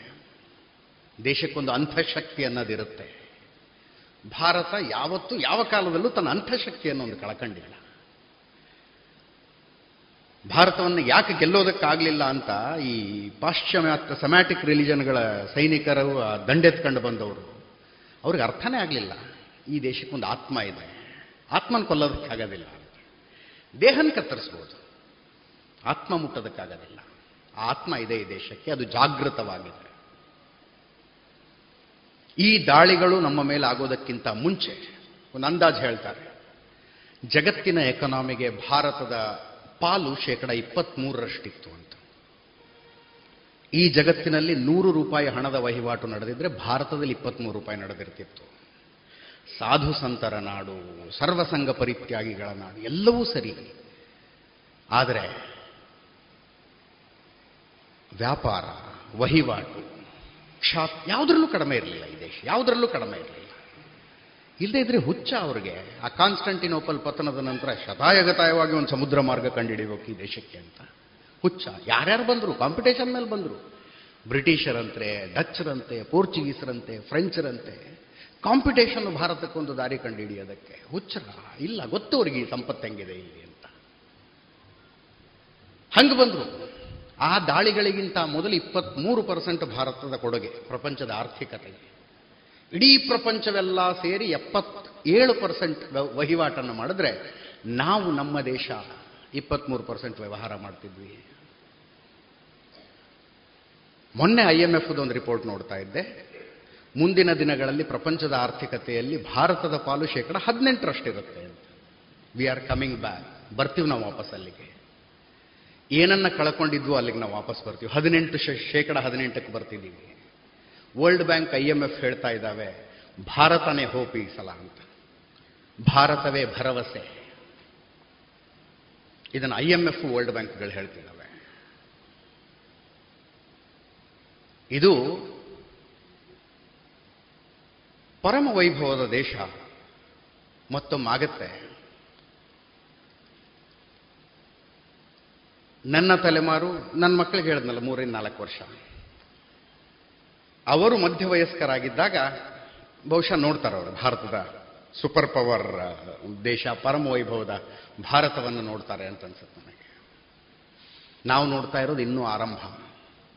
ದ ಬಿಗಿನಿಂಗ್ ಆಫ್ ಇಟ್ ಹೊರಗಿನ ಯಾವ ಶಕ್ತಿನೂ ಈ ವೇಗವನ್ನು ನಿಲ್ಲಿಸೋದಕ್ಕೆ ಸಾಧ್ಯ ಇಲ್ಲ ತಿಳ್ಕೊಳ್ಳಿ. ಹಾಳು ಮಾಡ್ಕೊಂಡ್ರೆ ನಾವು ಹಾಳಾಗಿ ಮಾಡ್ಕೋಬೇಕಷ್ಟೆ ನಮ್ಮ ಒಳಜಗಳಗಳು, ನಮ್ಮ ಆಸೆ ಬುರುಕತನ, ಇದರಿಂದಾಗಿ ಈ ವೇಗ ಹಾಳಾದರೆ ಹಾಳಾಗಬಹುದೇ ಹೊರತು ಹೊರಗಿನ ಯಾವ ಶಕ್ತಿಯಿಂದನೂ ಇದು ಹಾಳಾಗೋದಕ್ಕೆ ಸಾಧ್ಯ ಇಲ್ಲ. ಇಟ್ಟಿರುವ ಹೆಜ್ಜೆಗಳು ಸಣ್ಣದಲ್ಲ ಮತ್ತು ಸಡಿಲವಾದ ಹೆಜ್ಜೆಗಳಲ್ಲ ಅಂಥ ದೃಢವಾದ ಹೆಜ್ಜೆಗಳು. ಸುಮ್ಮನೆ ಎಕ್ಸಾಂಪಲ್ ಕೊಟ್ಟಿದ್ದು ನಾನು ನಿಮಗೆ fragile five versus fifth largest economy in the world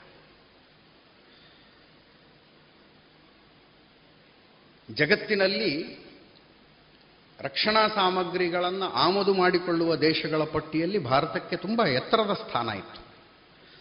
ಅಂದರೆ ಮುಂದುವರಿದ ದೇಶಗಳೆಲ್ಲ, ಅಂದರೆ ಯಾವ್ಯಾವ ರಕ್ಷಣಾ ಸಾಮಗ್ರಿಗಳನ್ನು ನಿರ್ಮಾಣ ಮಾಡ್ತಾವಲ್ಲ, ಭಾರತವನ್ನು ಒಂದು ಮಾರ್ಕೆಟ್ ನೋಡ್ದಂಗೆ ನೋಡ್ತೀವಿ ಏ, ಇವರು ಕೊಟ್ಟರೆ ಖರೀದಿ ಮಾಡ್ತಾರೆ ಆಮದು ಮಾಡ್ಕೊಳ್ಳೋದು ನಾವು, ದುಡ್ಡು ಕೊಟ್ಟು ತರಿಸ್ಕೊಳ್ಳೋದು ತರಿಸ್ಕೊಳ್ಳೋದು ತರಿಸ್ಕೊಳ್ಳೋದು. ಸುಮ್ಮನೆ ಡೇಟಾ ನೋಡ್ತಿದ್ದೆ ನಾನು. ಒಂಬತ್ತು ವರ್ಷದಲ್ಲಿ ಇಪ್ಪತ್ತ್ಮೂರು ಪಟ್ಟು ನಮ್ಮ ಎಕ್ಸ್ಪೋರ್ಟ್ ಜಾಸ್ತಿ ಆಗಿದೆ. ನಾಟ್ ಇಂಪೋರ್ಟ್ ಆಮದು ಅಲ್ಲ, ರಫ್ತು. ನಾವು ಮಾರ್ತಾ ಇರೋದು ಜಾಸ್ತಿ ಆಗಿದೆ. ಕನ್ಫ್ಯೂಸ್ ಮಾಡ್ಕೋಬೇಡಿ ಇಪ್ಪತ್ತ್ಮೂರು ಪರ್ಸೆಂಟ್ ಅನ್ನಲಿಲ್ಲ ನಾನು. ಇಪ್ಪತ್ತ್ಮೂರು ಪಟ್ಟು ಅಂದೆ. Not twenty three percent twenty three times ಕಳೆದ ವರ್ಷಕ್ಕಿಂತ ಈ ಸಲ ಇಪ್ಪತ್ನಾಲ್ಕು ಪರ್ಸೆಂಟ್ ಜಾಸ್ತಿ ಆಗಿದೆ. ಕಾಲು ಭಾಗ ಜಾಸ್ತಿ ಆಗಿದೆ. ಯಾವ ದೇಶವನ್ನ ಡಿಫೆನ್ಸ್ ಮ್ಯಾನುಫ್ಯಾಕ್ಚರರ್ಸ್ ಮಾರ್ಕೆಟ್ ಅನ್ನಾಗಿ ನೋಡ್ತಾ ಇದ್ರು. ಮಾರ್ಕೆಟ್ ಅದು ಮಾರ್ಬೋದು ನಾವಲ್ಲಿ ಅಂತ ನೋಡ್ತಾ ಇದ್ರು. ಆ ದೇಶ ಈಗ ಉತ್ಪಾದಕ ದೇಶ ತಯಾರು ಮಾಡ್ತಾ ಇದ್ವಿ ಬೇಕಾದ್ರೆ ಕೊಡ್ತೀವಿ ನಿಮಗೆ. ಈ ದೇಶದೊಳಗೆ ಯಾರು ಎಲ್ಲಿಂದ ಬಂದು ಹೆಂಗ್ ಬೇಕಾದ್ರೂ ಹೊಡೆದು ಆರಾಮಾಗಿ ಹೊರಗೆ ಹೋಗಬಹುದಾಗಿತ್ತು. ನೆನಪು ಮಾಡ್ಕೊಳ್ಳಿ ಒಂದ್ಸಲ ಒಂದು ವರ್ಷಕ್ಕೆ ಎಷ್ಟು ಬಾಂಬ್ ಬ್ಲಾಸ್ಟ್ನ ಸುದ್ದಿಗಳನ್ನು ನಾವು ನೋಡ್ತಿದ್ವಿ ಅಂತ. ಟ್ರೇನಲ್ಲಿ ಬಾಂಬು, ದೇವಸ್ಥಾನದಲ್ಲಿ ಬಾಂಬು, ಮಾರ್ಕೆಟಲ್ಲಿ ಬಾಂಬು. ಮಂಗಳೂರಿಂದ ಕಲ್ಲಡ್ಕಕ್ಕೆ ಎಷ್ಟು ಈಸಿಯಾಗಿ ಬರ್ತೀವಲ್ಲ, ಹಂಗೆ ಕರಾಚಿಯಿಂದ ಮುಂಬೈಗೆ ಬಂದರು ಬೋಟ್ ಹತ್ಕೊಂಡು ಹತ್ತು ಜನ. ಹಂಗೆ ಬಂದ್ಬಿಡ್ಬೋದಾ? ಅಲ್ಲಿಂದ ಬಂದ್ರಂತೆ ಒಂದು ಮೀನುಗಾರರ ಬೋಟ್ ಇತ್ತಂತೆ, ಅದನ್ನು ಹತ್ಕೊಂಡ್ರಂತೆ, ಆಮೇಲೆ ಒಂದು ಸ್ಪೀಡ್ ಬೋಟಲ್ಲಿ ಬಂದ್ಬಿಟ್ರಂತೆ. ನೂರ ಅರವತ್ತೇಳು ಜನರನ್ನ ಕೊಂದೋದ್ರು. ಅವರು ನೂರ ಅರವತ್ತೇಳು ಜನ. ಅಷ್ಟು ಸುಲಭ ಇತ್ತ ಭಾರತದ ಮೇಲೆ ಏನು ಅಟ್ಯಾಕ್ ಮಾಡೋದು ಅಂದ್ರೆ. ಊಟದ ಕ್ಯಾರಿಯರ್ ಅಲ್ರಿ ಬಾಂಬ್ ಇಟ್ಕೊಂಡು ಬರ್ತಾರೆ. ಯಾವುದೋ ಟ್ರೈನಿನ ಬ ಸೀಟ್ ಕೆಳಗಡೆ ಇಟ್ಟು ಹೋಗ್ತಾರೆ. ನನಗೆ ಸಾವಿನ ಸಂಖ್ಯೆಗಳನ್ನು ಹೇಳೋದಕ್ಕೆ ಬಹಳ ಬೇಜಾರಾಗುತ್ತೆ. ಅಷ್ಟು ಜೀವಗಳವು ಅಷ್ಟು ಕುಟುಂಬಗಳಿದೆ. ಅಷ್ಟು ಕನಸುಗಳಿದೆ. ಯಾರ್ಯಾರು ಯಾರಿಗೂ ಏನೋ ಭರವಸೆ ಕೊಟ್ಟಿದ್ರು, ಯಾರ್ದೋ ಮೇಲೆ ಏನೋ ಭರವಸೆ ಇಟ್ಕೊಂಡು ಕೂತಿದ್ರು. ಅಷ್ಟು ಈಸಿನಾ ಈ ದೇಶವನ್ನು ಬಂದು ಹೊಡೆದು ಹೋಗೋದು, ಈ ದೇಶದಲ್ಲಿ ಬಾಂಬ್ ಬಿಟ್ಟು ಹೋಗೋದು. ಒಂದು ಸಲ ವಾಪಸ್ ಕೊಟ್ರು ನೋಡಿ. ಈ ದೇಶ ಭಯೋತ್ಪಾದಕರನ್ನು ಕಳಿಸಿದ್ರೆ ಒಳಗೆ ಬಂದು ಗುಮ್ಮತ್ತೆ ಅಂತ. ಒಳಗೆ ಬಂದು ಗುಮ್ಮತ್ತೆ. ದೇಶ ಭಾರತ ಬದಲಾಗಿದೆ. ಹೊಸ ತಾಕತ್ತಿದೆ ಈಗ ಈ ದೇಶಕ್ಕೆ. ಅವರು ಬಾರ್ಡರ್ ದಾಟ್ಕೊಂಡಾರು ಬರಬಹುದು, ಆಕಾಶದಲ್ಲಿ ಹಾರ್ಕೊಂಡಾದರೂ ಬರಬಹುದು. ನಮ್ಮ ನಮ್ಮ ಸೈನಿಕ ನೆಲೆಗಳನ್ನು, ನಮ್ಮ ನಮ್ಮ ಭಯೋತ್ಪಾದಕರ ನೆಲೆಗಳನ್ನು ಹುಷಾರಾಗಿಟ್ಕೋಬೇಕು ಅಂತ ಪಕ್ಕ ದೇಶಕ್ಕೆ ಅನ್ಸಕ್ಕೆ ಶುರುವಾಯಿತು. ದೇಶ ಬದಲಾಗೋದು, ಬದಲಾಗುವ ವೇಗ ಅಂದ್ರೆ ಇದು.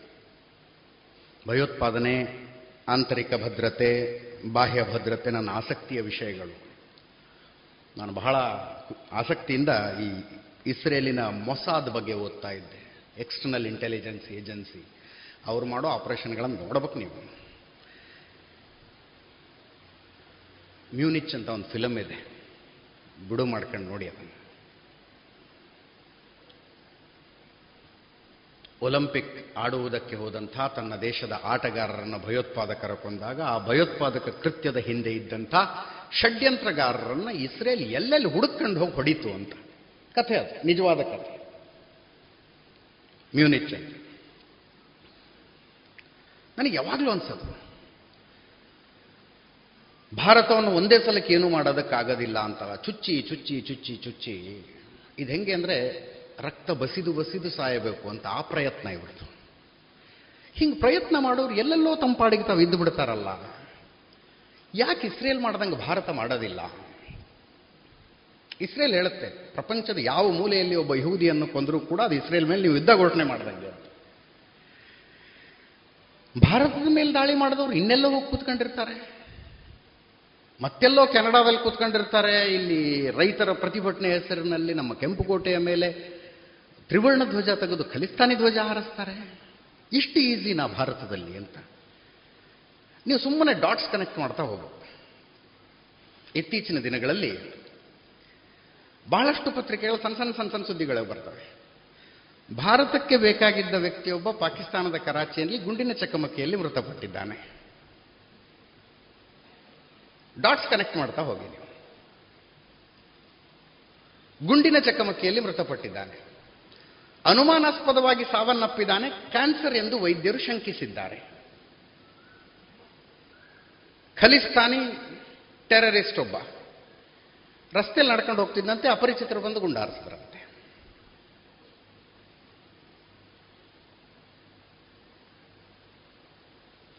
ಇವೆಲ್ಲ ಕೆಲವು ಪತ್ರಿಕೆಗಳು ಸಣ್ಣ ಸಣ್ಣ ಸಣ್ಣ ಸಣ್ಣ ಸುದ್ದಿಗಳಾಗಿ ಪ್ರಕಟ ಆಗಿರ್ತವೆ ಡಾಟ್ಸ್ ಕನೆಕ್ಟ್ ಮಾಡಿದಾಗ ಅರ್ಥ ಆಗುತ್ತೆ. ಅಲ್ಲೆಲ್ಲೆಲ್ಲ ಏನೋ ಆಗ್ತಿದೆ ಇಲ್ಲಿ ಅಂತ.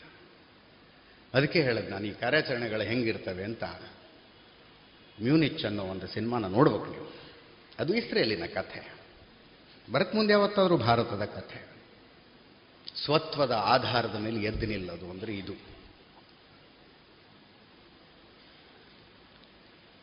ಇಲ್ಲಿ ಅಗ್ನಿಹೋತ್ರದ ಮೂಲಕ ಕಾರ್ಯಕ್ರಮವನ್ನು ಶುರು ಮಾಡೋದು. ನಾವು ಇಷ್ಟು ದಿವಸ ಆಯುಧಗಳನ್ನು ಇಂಪೋರ್ಟ್ ಮಾಡ್ಕೊಂಡಿದ್ದು ಬಹಳ ಆಯ್ತಪ್ಪ. ಇನ್ಮೇಲೆ ನಾವು ತಯಾರು ಮಾಡ್ತೀವಿ. ನೀವು ಬೇಕಿದ್ರೆ ಖರೀದಿ ಮಾಡಿ ಅಂತ ಕೇಳೋದು. ಇಲ್ಲಿಂದ ಅಲ್ಲಿ ತನಕನೂ ಸ್ವತ್ವನೇ. ಸ್ವಂತಿಕೆಯೇ ನಾನು ಎರಡು ದಿವಸದ ಹಿಂದೆ ಭಾನುವಾರ ನನ್ನ ಊರಲ್ಲಿದ್ದೆ, ನನ್ನ ಹುಟ್ಟೂರಲ್ಲಿ. ನೀವೆಲ್ಲ ದೊಡ್ಡ ಊರಲ್ಲಿ ಬೆಳೆದಿದ್ದೀರಿ ನಮ್ಮದು ಭಾಳ ಸಣ್ಣ ಹಳ್ಳಿ, ಒಂದು ಐದೂವರೆ, ಆರು ಸಾವಿರ ಜನಸಂಖ್ಯೆ. ನಮ್ಮ ಊರಲ್ಲಿ ಪ್ರೈಮರಿ ಸ್ಕೂಲ್ ಇತ್ತು ಹೈಸ್ಕೂಲ್ ಇರಲಿಲ್ಲ. ಭಾಳ ಸರ್ಕಸ್ ಮಾಡಿದ್ವಿ ಅಲ್ಲೊಂದು ಹೈಸ್ಕೂಲ್ ತರಬೇಕು ಅಂತ. ಅಂತೂ ಇಂತೂ ಸ್ಯಾಂಕ್ಷನ್ ಆಯಿತು, ಒಂದು ಸರ್ಕಾರಿ ಹಿರಿಯ ಪ್ರಾಥಮಿಕ ಶಾಲೆ. ಅದಕ್ಕೊಂದು ಗುದ್ಲಿ ಪೂಜೆ ಮಾಡಿಸ್ಬೇಕು. ಯಾರಿಂದ ಮಾಡಿಸೋದು ಅಂದಾಗ ಸರ್ಕಾರಿ ಹಿರಿಯ ಪ್ರಾಥಮಿಕ ಶಾಲೆ ಅದು. ನಾನು ರಿಷಬ್ ಶೆಟ್ಟರ್ನ ಕರ್ಕೊಂಡೋಗಿದ್ದೆ ಅವ್ರಿಗೆ ಹೇಳ್ತಾ ಇದ್ದೆ ನಾನು, ಈ ಪ್ಯಾರಡಿಮ್ ಶಿಫ್ಟ್ ಅಂದರೆ ಹೆಂಗೆ? ಹಿಂದೆ, ತಮ್ಮ ಸಿನಿಮಾ ನೋಡೋದಕ್ಕೆ ಜನರನ್ನು ಕರಿಬೇಕು ಅಂದರೆ ಸಿನಿಮಾ ತಂಡದವ್ರು ಏನು ಹೇಳ್ತಿದ್ರು ಗೊತ್ತಾ? ಏ, ನೀವು ನೋಡಬೇಕು, ಸ್ಕಾಟ್ಲ್ಯಾಂಡ್ನಲ್ಲಿ ಶೂಟ್ ಮಾಡಿದ್ದೀವಿ ಸ್ವಿಟ್ಜರ್ಲ್ಯಾಂಡಲ್ಲಿ ಶೂಟ್ ಮಾಡಿದ್ದೀವಿ ಯುರೋಪಿನ ಬೆಸ್ಟ್ ಲೊಕೇಶನ್ಗಳಲ್ಲಿ ಶೂಟ್ ಮಾಡಿದ್ದೀವಿ. ದುಬೈನಲ್ಲಿ ಶೂಟ್ ಮಾಡಿದ್ದೀವಿ. ರಿಷಬ್ ಶೆಟ್ಟರ್ ಏನು ಹೇಳಿದ್ರು? ಕುಂದಾಪುರದ ಹತ್ರ ನಮ್ದು ಹಳ್ಳಿ ಇದೆ. ಹಳ್ಳಿಲಿ ಶೂಟ್ ಮಾಡಿದ್ದೀವಿ ಅಂತ. ಕಾಂತಾರ ಫಿಲಮ್ ತೋರಿಸಿದ್ರು. ಕುಂದಾಪುರದ ಹತ್ರ ಹಳ್ಳಿಲಿ ಶೂಟ್ ಮಾಡಿದ್ದೀವಿ ಅಂತ. ಸ್ಕಾಟ್ಲ್ಯಾಂಡು ಇಲ್ಲ, ಸುಡುಗಾಡು ಇಲ್ಲ. ಭಾರತದ ಸಿನಿಮಾ ಇತಿಹಾಸದಲ್ಲಿ ರೆಕಾರ್ಡ್ ಸೃಷ್ಟಿ ಮಾಡ್ತು ಆ ಸಿನಿಮಾ. ಸ್ವಂತಿಕೆ ಸ್ವತ್ವ ಅಂದ್ರೆ ಅದು. ಸೆಲೆಬ್ರೇಷನ್ ಆಫ್ ರೂಟ್ಸ್ ನನ್ನ ಬೇರುಗಳನ್ನು ನಾನು ವಿಜೃಂಭಿಸುತ್ತೇನೆ, ಆಚರಿಸುತ್ತೇನೆ ಬೇರುಗಳನ್ನು.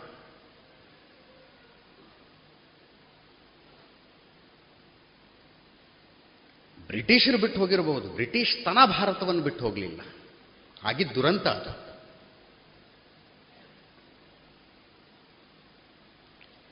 ನಾನು ಭಾರತದಲ್ಲಿದ್ದೇನೆ, ನಿಜ. ಭಾರತ ನನ್ನೊಳಗಿದೆಯಾ? ಅಥವಾ ಒಳಗಿನ್ನೇನೋ ಬೇರೆ ಇದೆಯಾ?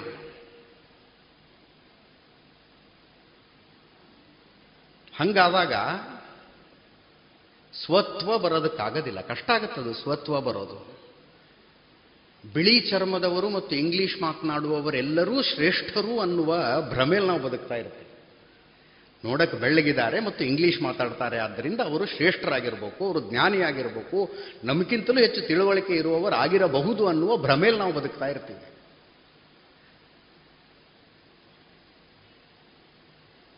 ನಾನು ಓಡಾಡ್ಕೊಂಡು ಬಂದಲ್ಲ ದೇಶಗಳನ್ನು, ಆ ದೇಶದಲ್ಲಿ ಒಬ್ರಿಗೂ ಇಂಗ್ಲೀಷ್ ಬರಲ್ಲ. ಎಲ್ಲಿಂದ ಎಲ್ಗೋ ಹೋಗಿದಾವ ಆ ದೇಶಗಳು? ಒಬ್ರಿಗೂ ಇಂಗ್ಲೀಷ್ ಬರಲ್ಲ. ಬ್ರಿಟಿಷರು ಅಂದ್ರೆ ಅವ್ರು ಮರ್ಯಾದೆ ಕೊಡಲ್ಲ. ಭಾರತೀಯರು ಅಂದ ತಕ್ಷಣ, ಓ, ಮಿಥುನ್ ಚಕ್ರವರ್ತಿ ಅಂತಾರೋ ಕೇಳ್ತಾರೆ. ಓ, ಅಮಿತಾಬ್ ಬಚ್ಚನ್ ಅಂತ ಕೇಳ್ತಾರೆ. ಅಂಥ ದೇಶಗಳು ಎಲ್ಲಿಂದ ಎಲ್ಗೋ ಹೋಗಿದ್ದಾವೆ ನಮಗೆ ನಮ್ಮನ್ನಾಳಿದವರು ಶ್ರೇಷ್ಠರು ಅನ್ನುವ ಅದನ್ನು ತುಂಬಲಾಯ್ತು ರೀ ತುಂಬಲಾಯ್ತು ಅದನ್ನು. ಬಹಳ ವ್ಯವಸ್ಥಿತವಾಗಿ. ಒಬ್ಬ ರಷ್ಯನ್ ಕಥೆ ಬರುತ್ತೆ ಅಂತ ಕಥೆ ಅಲ್ಲ ಸತ್ಯ ಘಟನೆ ಕೆ ಜಿ ಬಿ ಅಂತ. ಈ ರಷ್ಯಾದ ಇಂಟೆಲಿಜೆನ್ಸ್ ಏಜೆನ್ಸಿ ಇದು. U S S R Russia ಅಲ್ಲ U S S R Russian ಒಕ್ಕೂಟ ಇದ್ದಾಗ ಅವರು ಭಾರತಕ್ಕೆ ಬಂದು ಕಳಿಸ್ತಾರೆ. ಯೂರಿ ಬೆಜ್ಮನೋವ್ ಅಂತ ಅವನ ಹೆಸರು.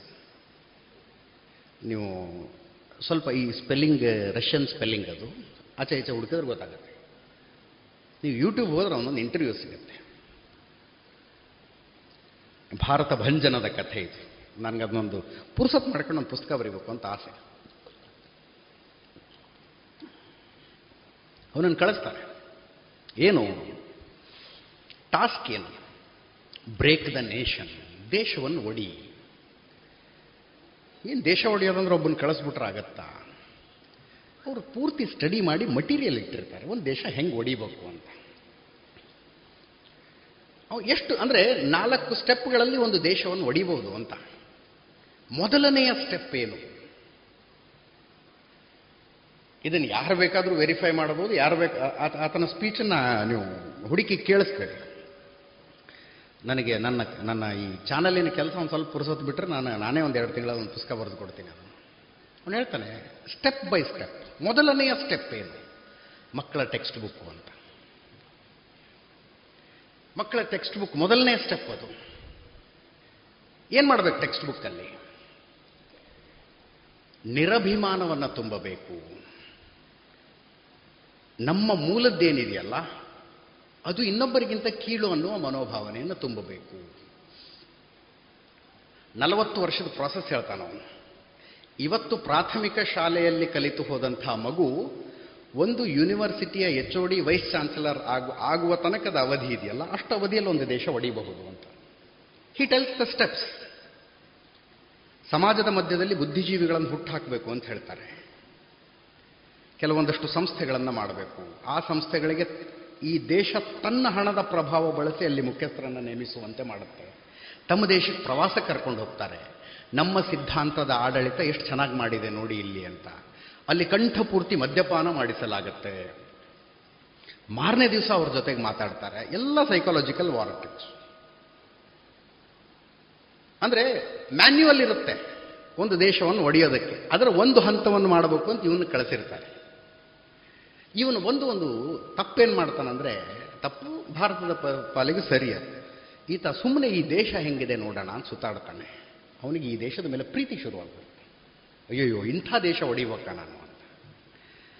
ಅವನು ತುಂಬ ಸ್ಪಷ್ಟವಾಗಿ ಹೇಳ್ತಾನವನು ನನ್ನ ದೇಶದಲ್ಲಿ ಜನ ಗುಹೆಗಳಲ್ಲಿದ್ದು ಹಸಿ ಮಾಂಸ ತಿಂದುಕೊಂಡಿದ್ದಾಗ ಈ ದೇಶದ ನಾಗರಿಕತೆ ಉತ್ತುಂಗದಲ್ಲಿತ್ತು, ಆದ್ದರಿಂದ ಇಂಥ ದೇಶವನ್ನು ನಾನು ಒಡೆಯಲಾರೆ ಅಂತ. ಹಂಗೆ ಹೇಳಿ ಆತ ತನ್ನ ಅದು ಬಹಳ ಕಷ್ಟ ಅದು ಇಂಟೆಲಿಜೆನ್ಸ್ ಏಜೆನ್ಸಿಯಲ್ಲಿ ತನ್ನ ದೇಶಕ್ಕೆ ತಾನು ಮೋಸ ಮಾಡಿ ಇನ್ನೊಂದು ದೇಶಕ್ಕೆ ಹೋಗುವಂಥದ್ದು, ಆತ ಯಶಸ್ವಿಯಾಗಿ ಹೋಗ್ತಾನೆ. ಅದಾದ್ಮೇಲೆ ಹೇಳ್ತಾನೆ ಒಂದು ದೇಶ ನಂಗೆ ಹೊಡಿತಾರೆ ಅಂತ. ಅವನಿಗೆ ಅಪಾರವಾದ ಪ್ರೀತಿ. ಇಂಥ ದೇಶ, ಸಾಂಸ್ಕೃತಿಕ ಶ್ರೀಮಂತಿಕೆಯ ದೇಶವನ್ನು ನಾನು ಒಡೆಯಲಾರೆ ಬಟ್ ಅವ್ರು ಹುಟ್ಟು ಹಾಕಿದ್ರಲ್ಲ ಕೆಲವರನ್ನ. ಭಾಳ ಇಂಟ್ರೆಸ್ಟಿಂಗ್ ಟರ್ಮ್ ಯೂಸ್ ಮಾಡ್ತಾರೆ ಅವರು. ಈ ಕೆಲವರನ್ನ ಹುಟ್ಟಿ ಕೆಲವರನ್ನ ಐಡೆಂಟಿಫೈ ಮಾಡಿ, ಅವರನ್ನು ಒಂದು ವಿಶ್ವವಿದ್ಯಾಲಯದ ಆಯಕಟ್ಟಿನ ಜಾಗಗಳಲ್ಲಿ ಕೂಡಿಸಿ, ಸರ್ಕಾರದ ಅಕ್ಸೆಸಿಬಲ್ ಪಾಯಿಂಟ್ಗಳಲ್ಲಿ ಕೂಡಿಸಿ, ಇವರು ಮಹಾನ್ ಮೇಧಾವಿಗಳು ಅನ್ನುವ ರೀತಿಯಲ್ಲಿ ಮಾಧ್ಯಮಗಳಲ್ಲಿ ಬಿಂಬಿಸುವಂತೆ ಮಾಡಿ. ಭಾಳ ನೀಟಾದಂಥ ಪ್ರಾಸೆಸ್ ಇದೆ ಅವ್ರನ್ನ ಇವ್ರು ಏನಂತ ಕರಿತಿದ್ರು ಅಂದರೆ ಯೂಸ್ಫುಲ್ ಈಡಿಯಟ್ಸ್ ಅಂತ ಕರಿತಿದ್ರು ಪ್ರಯೋಜನಕಾರಿಯಾದ ಮೂರ್ಖರಿವರು ಅಂತ. ಯೂರಿ ಬೆಜ್ಮನೋ ಹೋದ, ಬಟ್ ಅವನು ತಯಾರು ಮಾಡಿದವ್ರು ಉಳ್ಕೊಂಡ್ರು.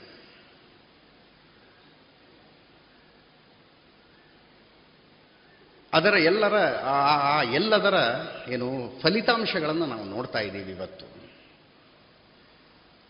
ಇದನ್ನೆಲ್ಲ ನೋಡಿದಾಗ ನಾನು ಹೇಳ್ತೀನಿ. ಆ ಗಜನಿ ಗೋರಿಗೆ ಏನು ಕಿತ್ಕೊಳ್ಳೋಕ್ಕಾಗಿಲ್ಲ ಈ ದೇಶದ್ದು, ಇವರೆಲ್ಲ ಯಾರು ಇವರು ಯಾರು ಇವರು ಗಜನಿ ಗೋರಿ ಏನು ಮಾಡೋಕ್ಕಾಗಲಿಲ್ಲ ಹೌದು, ಈ ಭಾರತದ ಶ್ರೇಷ್ಠತೆ ಇದೆಯಲ್ಲ. ಅದು ಅಪ್ ಆ್ಯಂಡ್ ಡೌನ್ ಆಗಿರೋದು ನಿಜ. ಅಪ್ ಆ್ಯಂಡ್ ಡೌನ್ ಆಗಿರೋದು ನಿಜ. ಒಂದ್ಸಲ ಕೆಳಗೆ ಹೋಗುತ್ತೆ, ಒಂದ್ಸಲ ಮೇಲ್ ಬರುತ್ತೆ. ಆದರೆ ನಿರ್ನಾಮ ಮಾಡೋದಕ್ಕಾಗೋದಿಲ್ಲ. ಯಾವತ್ತಿಗೂ ಸಾಧ್ಯ ಇಲ್ಲ. ನಂಗೆ ನೆನ್ನೆ ಬಹಳ ಗಾಢವಾಗಿ ಅನಿಸಿದ್ದು, ಅಂಬೇಡ್ಕರರ ಮೊಮ್ಮಗ ಪ್ರಕಾಶ್ ಅಂಬೇಡ್ಕರ್ ಹೋಗಿ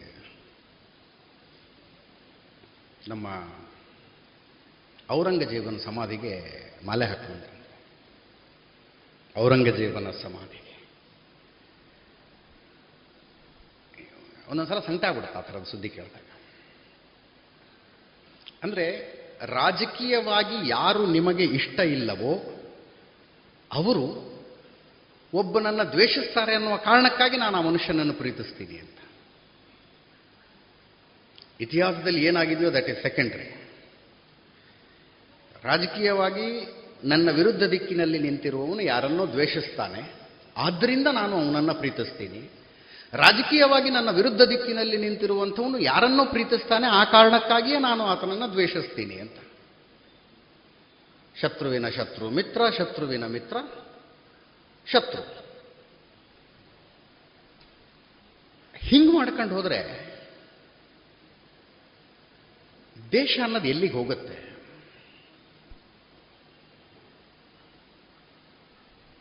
ಇವರು ಎಲ್ಲ ಕಾಲಘಟ್ಟದಲ್ಲೂ ಇದ್ದರು. ಇಂಥವರು ದೇಶದ ಬೆಳವಣಿಗೆಯ ದರವನ್ನು ಕುಗ್ಗಿಸಬಹುದು. ನಾನು ರಾಜಕೀಯ ಭಿನ್ನಾಭಿಪ್ರಾಯಗಳ ಬಗ್ಗೆ ನಾನು ಮಾತಾಡ್ತಿಲ್ಲ. ಒಂದು ಪಕ್ಷ ಅಧಿಕಾರದಲ್ಲಿದೆ, ಅದರ ಬಗ್ಗೆ ಭಿನ್ನಾಭಿಪ್ರಾಯಗಳು ಇರಬೇಕು. ಯಾವುದೋ ರಾಜಕಾರಣಿ ಮುಖಂಡನ ಕಾರ್ಯವೈಖರಿ, ಅದು ಒಪ್ಪಿಗೆ ಆಗಬೇಕಾಗಿಲ್ಲ. ಅದನ್ನು ವಿರೋಧಿಸಬಹುದು. Not at the cost of country ನಾನು ಹೇಳೋದು ಅದನ್ನು ದೇಶದ ಬೆಲೆ ತೆತ್ತಲ್ಲ, ದೇಶದ ಹಿತಾಸಕ್ತಿಯ ಬೆಲೆ ತೆತ್ತಲ್ಲ. ಅಂತಿಮವಾಗಿ, ನಾನು ಹೇಳೋದಿಷ್ಟೇ, ಅಮೃತ ಕಾಲ ಸಮೀಪದಲ್ಲಿದೆ. ನಾವೊಂದು ಈ ಟ್ರಾನ್ಸ್ಫಾರ್ಮಿಂಗ್ ಕಾಲಘಟ್ಟದಲ್ಲಿ ಈ ದೇಶದಲ್ಲಿ ಬದುಕಿ ಜೀವನ ನಡೆಸ್ತಾ ಇರುವಂಥವರು. ನನ್ನ ಕಚೇರಿ ಹಿರಿಯರೊಬ್ಬರು ಕಳೆದ ವಾರ ಲಂಡನ್ಗೆ ಹೋಗಿದ್ರು. ಯಾವುದೋ ಕ್ರಿಕೆಟ್ ಮ್ಯಾಚ್ ಇತ್ತು ನೋಡೋಕ್ಕೆ. ಅವ್ರು ಕೆಲವೊಂದಷ್ಟು ಫೋಟೋಗಳನ್ನು ತೋರಿಸ್ತಾ ಇದ್ರು. ಫೋಟೋ ಹಾಕಿ ನನಗೆ ಹೇಳಿದ್ರು ಅವರು. ಮರಣಶಯ್ಯೆಯಲ್ಲಿರುವ ಮಹಾರಾಣಿಯಂತೆ ಕಾಣಿಸ್ತಾ ಇದೆ ನನಗೆ ಲಂಡನ್ ಅಂತ. ಕೇಳಿದೆ, ಇದೇನದು ಮರಣಶೈಯಲ್ಲಿನ ಮಹಾರಾಣಿ ಅಂದರೆ ಅಂತ. ಹೌದು ಅರಮನೆ ಇದೆ. ಬಣ್ಣ ಬಣ್ಣದ ಕರ್ಟನ್ ಇದ್ದಾವೆ ದೊಡ್ಡ ಮಂಚ, ಕುಸುರಿ ಕೆತ್ತನೆ, ದಪ್ಪನೆ ಗಾದಿ. ಅದರ ಮೇಲೆ ಒಬ್ಬ ವೃದ್ಧ ಮಹಾರಾಣಿ ಮಲ್ಕೊಂಡು ತಾರಸಿ ನೋಡ್ತಾ ಇದ್ದಾಳಂತೆ. ಹಂಗೆ ಅನ್ನಿಸ್ತಾ ಇದೆ ನನಗೆ ಈ ಊರನ್ನು ನೋಡಿದ್ರೆ ಅಂತ. ಆ ಫೋಟೋಗಳು ಹಾಗೆ ಇದ್ದು ಬಿಡಿ. ಅದನ್ನು ನೋಡಿದಾಗ ನನಗೆ ಎಲ್ಲೋ ಒಂದು ಕಡೆ ಓದಿದ ನೆನಪಾಗತ್ತೆ. ಪ್ರಪಂಚದಲ್ಲಿ ಎನರ್ಜಿ ಸೆಂಟರ್ ಶಿಫ್ಟ್ ಆಗ್ತವಂತೆ. ನಾವು ಓದಿದ್ದೀವಿ ಸುಮ್ಮನೆ ಎನರ್ಜಿ ಸೆಂಟರ್ಸ್ ಅಂತ ಇರ್ತವಂತೆ, ಅದು ಒಂದು ಕಡೆಯಿಂದ ಇನ್ನೊಂದು ಕಡೆ ಮೂವ್ ಆಗ್ತಾ ಇರುತ್ತಂತೆ.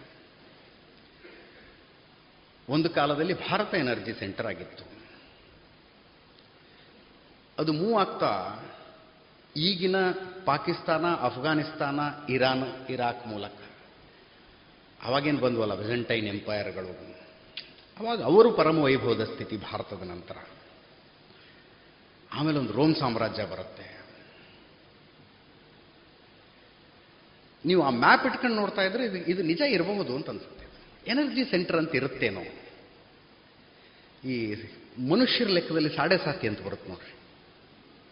ಇದೊಂದಷ್ಟು ಕಾಲಘಟ್ಟ ಸಾಡೆ ಸಾತಿ ಇರುತ್ತೆ. ಅದು ಸಾಡೆ ಸಾತಿ ಹೋಗುವಾಗ ಏನೋ ಹೇಳ್ತಾರೆ ಭಾಳ ಚೆನ್ನಾಗಿ ಹೇಳ್ತಾರೆ. ಅದು ಹೋಗುವಾಗೇನೋ ಒಂದೇನೋ ದೊಡ್ಡದೇನೋ ಕೊಟ್ಟು ಹೋಗ್ತಾನಂತೆ ಶನಿ. ಹಾಗೆ. ಹಂಗೆ ಎನರ್ಜಿ ಸೆಂಟರ್ಗಳು, ಈ ಮನುಷ್ಯನಿಗೆ ಜಾತಕ ಇದ್ದಂಗೆ ಭೂಮಿಗೂ ಒಂದು ಜಾತಕ ಇದೆಯೇನೋ ಅಂತ ಅನ್ಸುತ್ತೆ ನನಗೆ ಅದನ್ನು ನೋಡಿ. ಎನರ್ಜಿ ಸೆಂಟರ್ಗಳು ಮೂವ್ ಆಗ್ತಾ ಇದೆ. ಇತಿಹಾಸ ನೋಡ್ರೆ ಸತ್ಯ ಅನ್ಸುತ್ತೆ. ಭಾರತದಿಂದ ಹೆಂಗೆ ಮೇಲ್ಮೂವ್ ಆಗ್ತಾ ಹೋಯಿತು? ಅಂದರೆ ಯಾವ್ಯಾವ ದೇಶಗಳ ಉತ್ತುಂಗಕ್ಕೆ ಬಂದವು, ಮತ್ತೆ ಅಧಪ್ಪತನವನ್ನು ನೋಡೋದು ಅಂತಂದರೆ ಅದು ಯುರೋಪಿಗೆ ಬಂತು. ಯುರೋಪ್ ಅಧಪ್ಪತನದ ಹಾದಿ. They are staring at recession ಭವಿಷ್ಯ ಏನು ಅನ್ನೋ ಚಿಂತೆಯಲ್ಲಿದ್ದಾರೆ. ಕೆಲವು ದೇಶಗಳ ಜನ ಇಲ್ಲ ಅನ್ನೋ ಚಿಂತೆಯಲ್ಲಿದ್ದಾರೆ. ವೆನಿಸ್ ಅನ್ನೋ ತುಂಬ ಸುಂದರವಾದ ನಗರ ಇದೆ ಇಟಲಿಲಿ. ನೋಡಿರ್ಬೇಕು ನೀವು ಸುಮ್ಮನೆ ಗೂಗಲ್ ಮಾಡಿದ್ರೆ ಗೊತ್ತಾಗುತ್ತೆ. ಅಲ್ಲಿ ಆಹ್ವಾನ ಕೊಡ್ತಿದಾರಂತಂದ್ರೆ ನಮ್ಮೂರಲ್ಲಿ ಬಂದು ಇರೋಕ್ಕೆ ಯಾರು ಬೇಕಾಗಿದೆ, ಜನ ಬೇಕಾಗಿದೆ. ಇಲ್ಲ, ಜನ ಇಲ್ಲ. ಆರ್ಥಿಕತೆ ಏನಾಗ್ಬಿಡುತ್ತೋ ಅನ್ನೋ ಭಯ ಯಾವ ಕ್ಷಣದಲ್ಲಿ ಕುಸಿದು ಹೋಗ್ಬಿಡ್ತೀವೋ, ಆ ಎನರ್ಜಿ ಸೆಂಟರ್ ಅಮೆರಿಕ ಕಡೆ ಮೂವ್ ಆಗಿತ್ತು. ಮತ್ತೀಗ ಮುಂದಿನ ದೇಶ ಯಾವುದು ಅಂತ ನೋಡಿದ್ರೆ ಭಾರತನೇ ಅನ್ನಿಸ್ತಾ ಇದೆ. The movement of energy centre. ಇದು ಬಹಳ ಬಾಲಿಶ ಅನ್ನಿಸಬಹುದು. ಅನ್ಸಿದ್ರೆ ಏನು, ನನಗೇನು ಸಮಸ್ಯೆ ಇಲ್ಲ? ಎಲ್ಲೋ ಓದ್ದೆ ಅಂತ ಹೇಳಿದೆ ಎನರ್ಜಿ ಸೆಂಟರ್ಗಳ ಮೂವ್ಮೆಂಟನ್ನು ನೋಡಿದ್ರೆ ಭಾರತ ಅಂದರೆ ಎಲ್ಲ ಲೆಕ್ಕಾಚಾರದಲ್ಲೂ ಕೂಡ ಒಂದು ವೈಭವದ ಸ್ಥಿತಿಗೆ, ಸ್ವತ್ವದ ಆಧಾರದ ಮೇಲೆ. ಯಾವುದೋ ಗುಲಾಮಿ ಮನಸ್ಥಿತಿಯ ಆಧಾರದ ಮೇಲಲ್ಲ. ಸ್ವತ್ವದ ಆಧಾರದ ಮೇಲೆ ಸ್ವಾವಲಂಬನೆಯನ್ನು ಸಾಧಿಸುವ ಹೊಸ್ತಿಲ್ನಲ್ಲಿದೆ ಅಂತ ಅನ್ನಿಸ್ತಾ ಇದೆ. ಅವನು ಅಜರ್ಬೈಜಾನ್ನಲ್ಲಿ ಭೇಟಿಯಾದ ಪಾಕಿಸ್ತಾನಿ ತಾರೆಕ್ ಖಾನ್ ಹೇಳ್ತಾ ಇದ್ರಲ್ಲ ಏಕ್ ಧಕ್ಕ ದೋಗೆ ತೋ ಗಿರ್ಜಾಯಂಗೆ ಹಮ್ ಅಂತ. ಅಂದರೆ ಒಂದ್ಸಲ ತಳ್ಳಿದ್ರೆ ನಾವು ಬಿದ್ದು ಬಿಡ್ತೀವಿ ಅಂತ. ದೇಶ, ಪಾಕಿಸ್ತಾನ ಬಿದ್ದು ಬಿಡುತ್ತೆ ಒಂದ್ಸಲ ತಳ್ಳಿದ್ರೆ ಅಂತ. ಹಾಗೆ ನನಗನ್ಸುತ್ತೆ, ನಾನು ಹೇಳಿದೆ ಅವನಿಗೆ, ಏಕ್ ಧಕ್ಕ ದೋಗೆ ತೋ ಉಟ್ ಜಾಯಂಗೆ ಹಮ್ ಅಂತ. ಒಂದ್ಸಲ ತಳ್ಳಿದ್ರೆ ಎದ್ದು ಬಿಡ್ತೀವಿ ನಾವು ಮೇಲೆ. ಸುಮ್ಮನೆ ಪಾಕಿಸ್ತಾನದವನು ಅವನೇನೋ ಉರಿಸ್ಬೇಕು ಅಂತ ಹೇಳಿದ್ದಲ್ಲ. I from the bottom of my heart I feel it ನನಗೆ, ನನ್ನ ನನ್ನ ಹೃದಯದ ಅಂತರಾಳದಿಂದ ಅದು ಅನ್ಸುತ್ತೆ ನನಗೆ. ಅಮೃತ ಕಾಲ ಮುಂದೆನೇ ಇದೆ, ಅದರ ಹೊಸ್ತಲಲ್ಲಿ ನಾವಿದ್ದೀವಿ. ಸ್ವಾಭಿಮಾನ, ಸ್ವಾವಲಂಬನೆ, ಸ್ವತ್ವ, ನಮ್ಮತನ. ಜಗತ್ತಿಗೆ ದಾರಿ ತೋರಿಸಿದಂತಹ ದೇಶ ಇದು. ಜಗತ್ತಿಗೆ ದಾರಿ ತೋರಿಸಿದಂಥದ್ದು. ಮತ್ತೊಮ್ಮೆ ನಮ್ಮ ಹತ್ರ ಬರ್ತಾ ಇದೆ ಎನರ್ಜಿ ಸೆಂಟ್ರು. ಹೊರಗಿನವ್ರು ಏನೂ ಮಾಡ್ಕೊಳಕ್ಕಾಗಲ್ಲ. ಈ ಭಾರತದ ಈ ಏರುಗತಿಯನ್ನು ನಿಲ್ಲಿಸೋದಕ್ಕೆ ಹೊರಗಿನವ್ರಿಗೆ ಸಾಧ್ಯನೇ ಇಲ್ಲ. ಹೊರಗಿನ ಏನೇನು ಶತ್ರುಗಳು ಅಂತ ಅನ್ಕೊಂಡಿದ್ದೀವಲ್ಲ ಅವ್ರಿಗೆ ಯಾರಿಗೂ ಏನೂ ಮಾಡೋಕ್ಕಾಗಲ್ಲ. ನಾವೇ ಎಡವಟ್ಟು ಮಾಡ್ಕೊಂಡ್ರೆ ಮಾಡ್ಕೋಬೇಕಷ್ಟೆ. ಅಂತ ಹೇಳ್ತಾ ನನ್ನ ನಾಲ್ಕು ಮಾತುಗಳನ್ನು ಮುಗಿಸ್ತೀನಿ. ಇದುವರೆಗೆ ಸ್ವತ್ವಯುತ ಭಾರತ ಒಂದು ವಿವೇಚನೆ. ಈ ಕುರಿತ ಸುವರ್ಣ ನ್ಯೂಸ್ ಸುದ್ದಿ ವಿಭಾಗದ ಮುಖ್ಯಸ್ಥರಾದ ಅಜಿತ್ ಹನುಮಕ್ಕನವರ್ ಅವರ ಗೋಷ್ಠಿಯ ಆಯ್ದ ಧ್ವನಿಮುದ್ರಿತ ಭಾಗವನ್ನ ಕೇಳಿದಿರಿ. ಅಕ್ಕ ಏನ್ ಸಖತ್ತಾಗಿದೆ ಕಣೆ ಇದು? ಹೌದಾ? ಏನದು ನೋಡೋಣ? ಆನ್ಲೈನ್ ಅಲ್ಲಿ ನೋಡು ಎಷ್ಟು ಚೀಪ್ ಆಗಿ ಬೆಸ್ಟ್ ಆಗಿದೆ. ಹೌದು ಹೌದು ಎಲ್ಲಾ ಬೆಸ್ಟೇ ಆಗಿರುತ್ತೆ. ಯಾವ ಆನ್ಲೈನ್ ಬೇಡ ಏನ್ ಬೇಡ. ಇನ್ಮೇಲೆ ಎಲ್ಲಾನು ಡೈರೆಕ್ಟ್ ಶಾಪಿಂಗ್. ನಮ್ಮ ಮಕ್ಕಳ ಒಳ ಉಡುಪಿಗೆ ಆನ್ಲೈನ್ ಅಂತೂ ಬೇಡವೇ ಬೇಡ. ಮತ್ತೆ ನನ್ನ ಯೂನಿಫಾರ್ಮ್ಗೆ ಇನ್ನರ್ ವೇರ್ ಇದೆಯಲ್ಲ ಲಶ್ ಫ್ಯಾಷನ್? Lush Fashion. ಅದೆಲ್ಲಿ? ಹೌದು ಮತ್ತೆ. ಮಹಿಳೆಯರ ಯುವತಿಯರ ಅಚ್ಚುಮೆಚ್ಚಿನ ಲಶ್ ಫ್ಯಾಷನ್. ಟ್ರೆಡಿಷನಲ್ ಹಾಗೂ ಫ್ಯಾಷನ್ ಸಾರಿ ಬ್ಲೌಸ್ನಿಂದ ಹಿಡಿದು dress suitings gym wear sports maternity wear ಹಾಗೂ ಯೂನಿಫಾರ್ಮ್ಗೂ ಸರಿ ಹೊಂದುವ ಎಲ್ಲಾ ರೀತಿಯ ಒಳ ಉಡುಪುಗಳು ಜೊತೆಗೆ ವೆರೈಟಿ ವೆರೈಟಿ ನೈಟ್ ಡ್ರೆಸ್ಗಳು ಕೂಡ ಲಶ್ ಫ್ಯಾಷನ್ನಲ್ಲಿ ಲಭ್ಯ. ಹೌದಾ ಅಮ್ಮ? ಅದೆಲ್ಲಿ? ನನಗೂ ನಿಮಗೂ ಎಲ್ಲಾ ತರಹದ ಔಟ್ಫಿಟ್ ಗಳಿಗೂ ಸಂಗಾತಿಯಾಗಲಿದೆ ಲಶ್ ಫ್ಯಾಷನ್. ಇದೀಗ ಕೋರ್ಟ್ ರೋಡ್ನಲ್ಲಿ ಲಶ್ ಫ್ಯಾಷನ್ ಇನ್ಸೈಡ್ ಮಾತ್ರವಲ್ಲ ಜಿ ಎಲ್ ಒನ್ ಮಾಲ್ ನಲ್ಲೂ ಲಶ್ ಫ್ಯಾಷನ್ ಇನ್ಸೈಡ್ ಮಳಿಗೆ ಇದೆ. ಹಾಗಾದ್ರೆ ಈಗಲೇ ಹೋಗೋಣ ಬನ್ನಿ. ಇನ್ನು ಮುಂದೆ ಮಧುರ ಗೀತೆಗಳು ಪ್ರಸಾರಗೊಳ್ಳಲಿವೆ.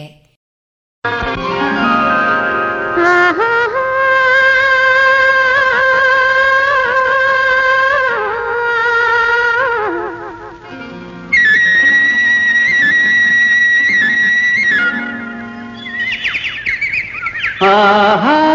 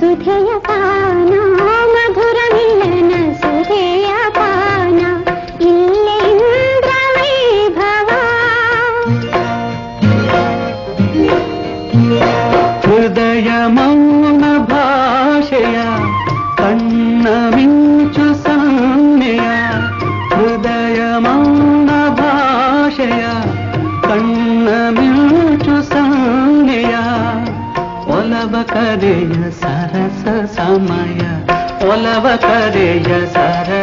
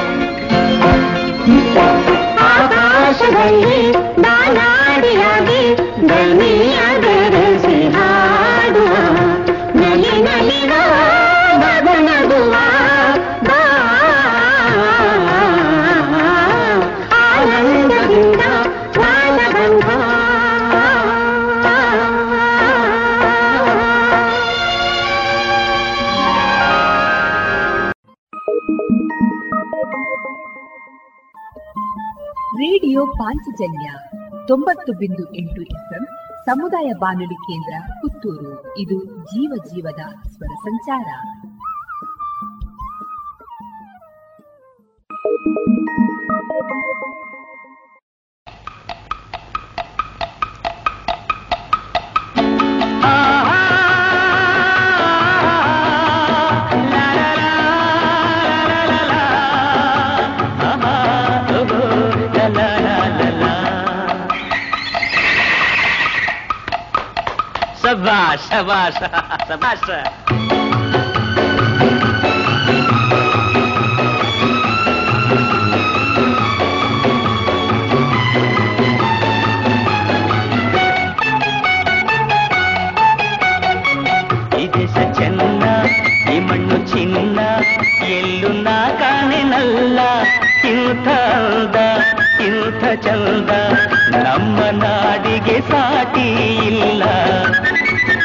దేశ చెన్న ఈ మన్ను చిన్నా.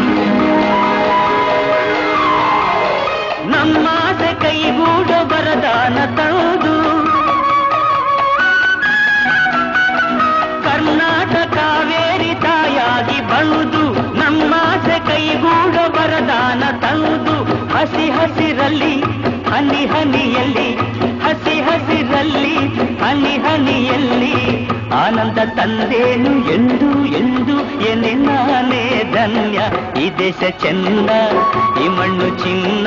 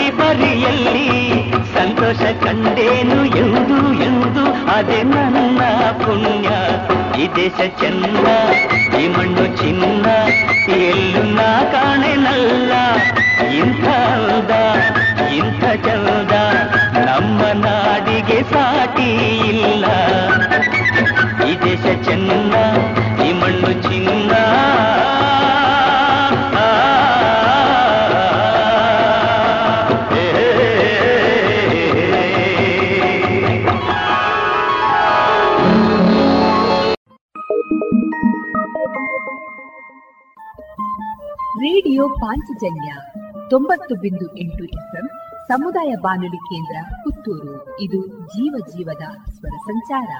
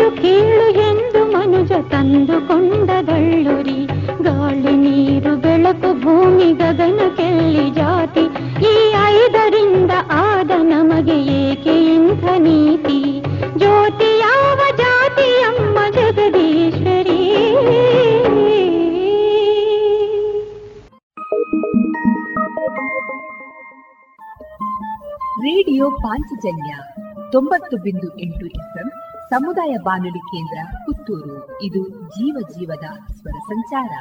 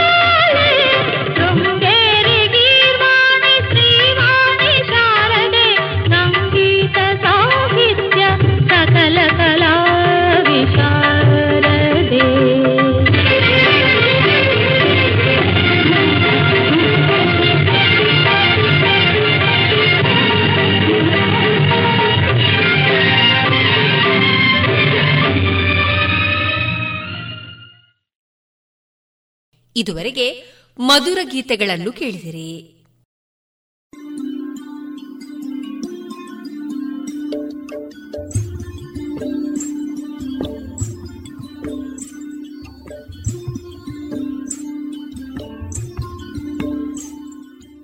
ರೇಡಿಯೋ ಪಾಂಚಜನ್ಯ ಸಮುದಾಯ ಬಾನುಲಿ ಕೇಂದ್ರದಿಂದ ನಿಮ್ಮ ಕಾರ್ಯಕ್ರಮಗಳು ಪ್ರಸಾರವಾಗಬೇಕೇ?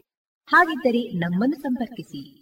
ನಮ್ಮ ದೂರವಾಣಿ ಸಂಖ್ಯೆ ಸೊನ್ನೆ ಎಂಟು ಎರಡು ಐದು ಒಂದು ಎರಡು ಒಂಬತ್ತು ಎಂಟು ನಾಲ್ಕು ಒಂಬತ್ತು ಒಂಬತ್ತು.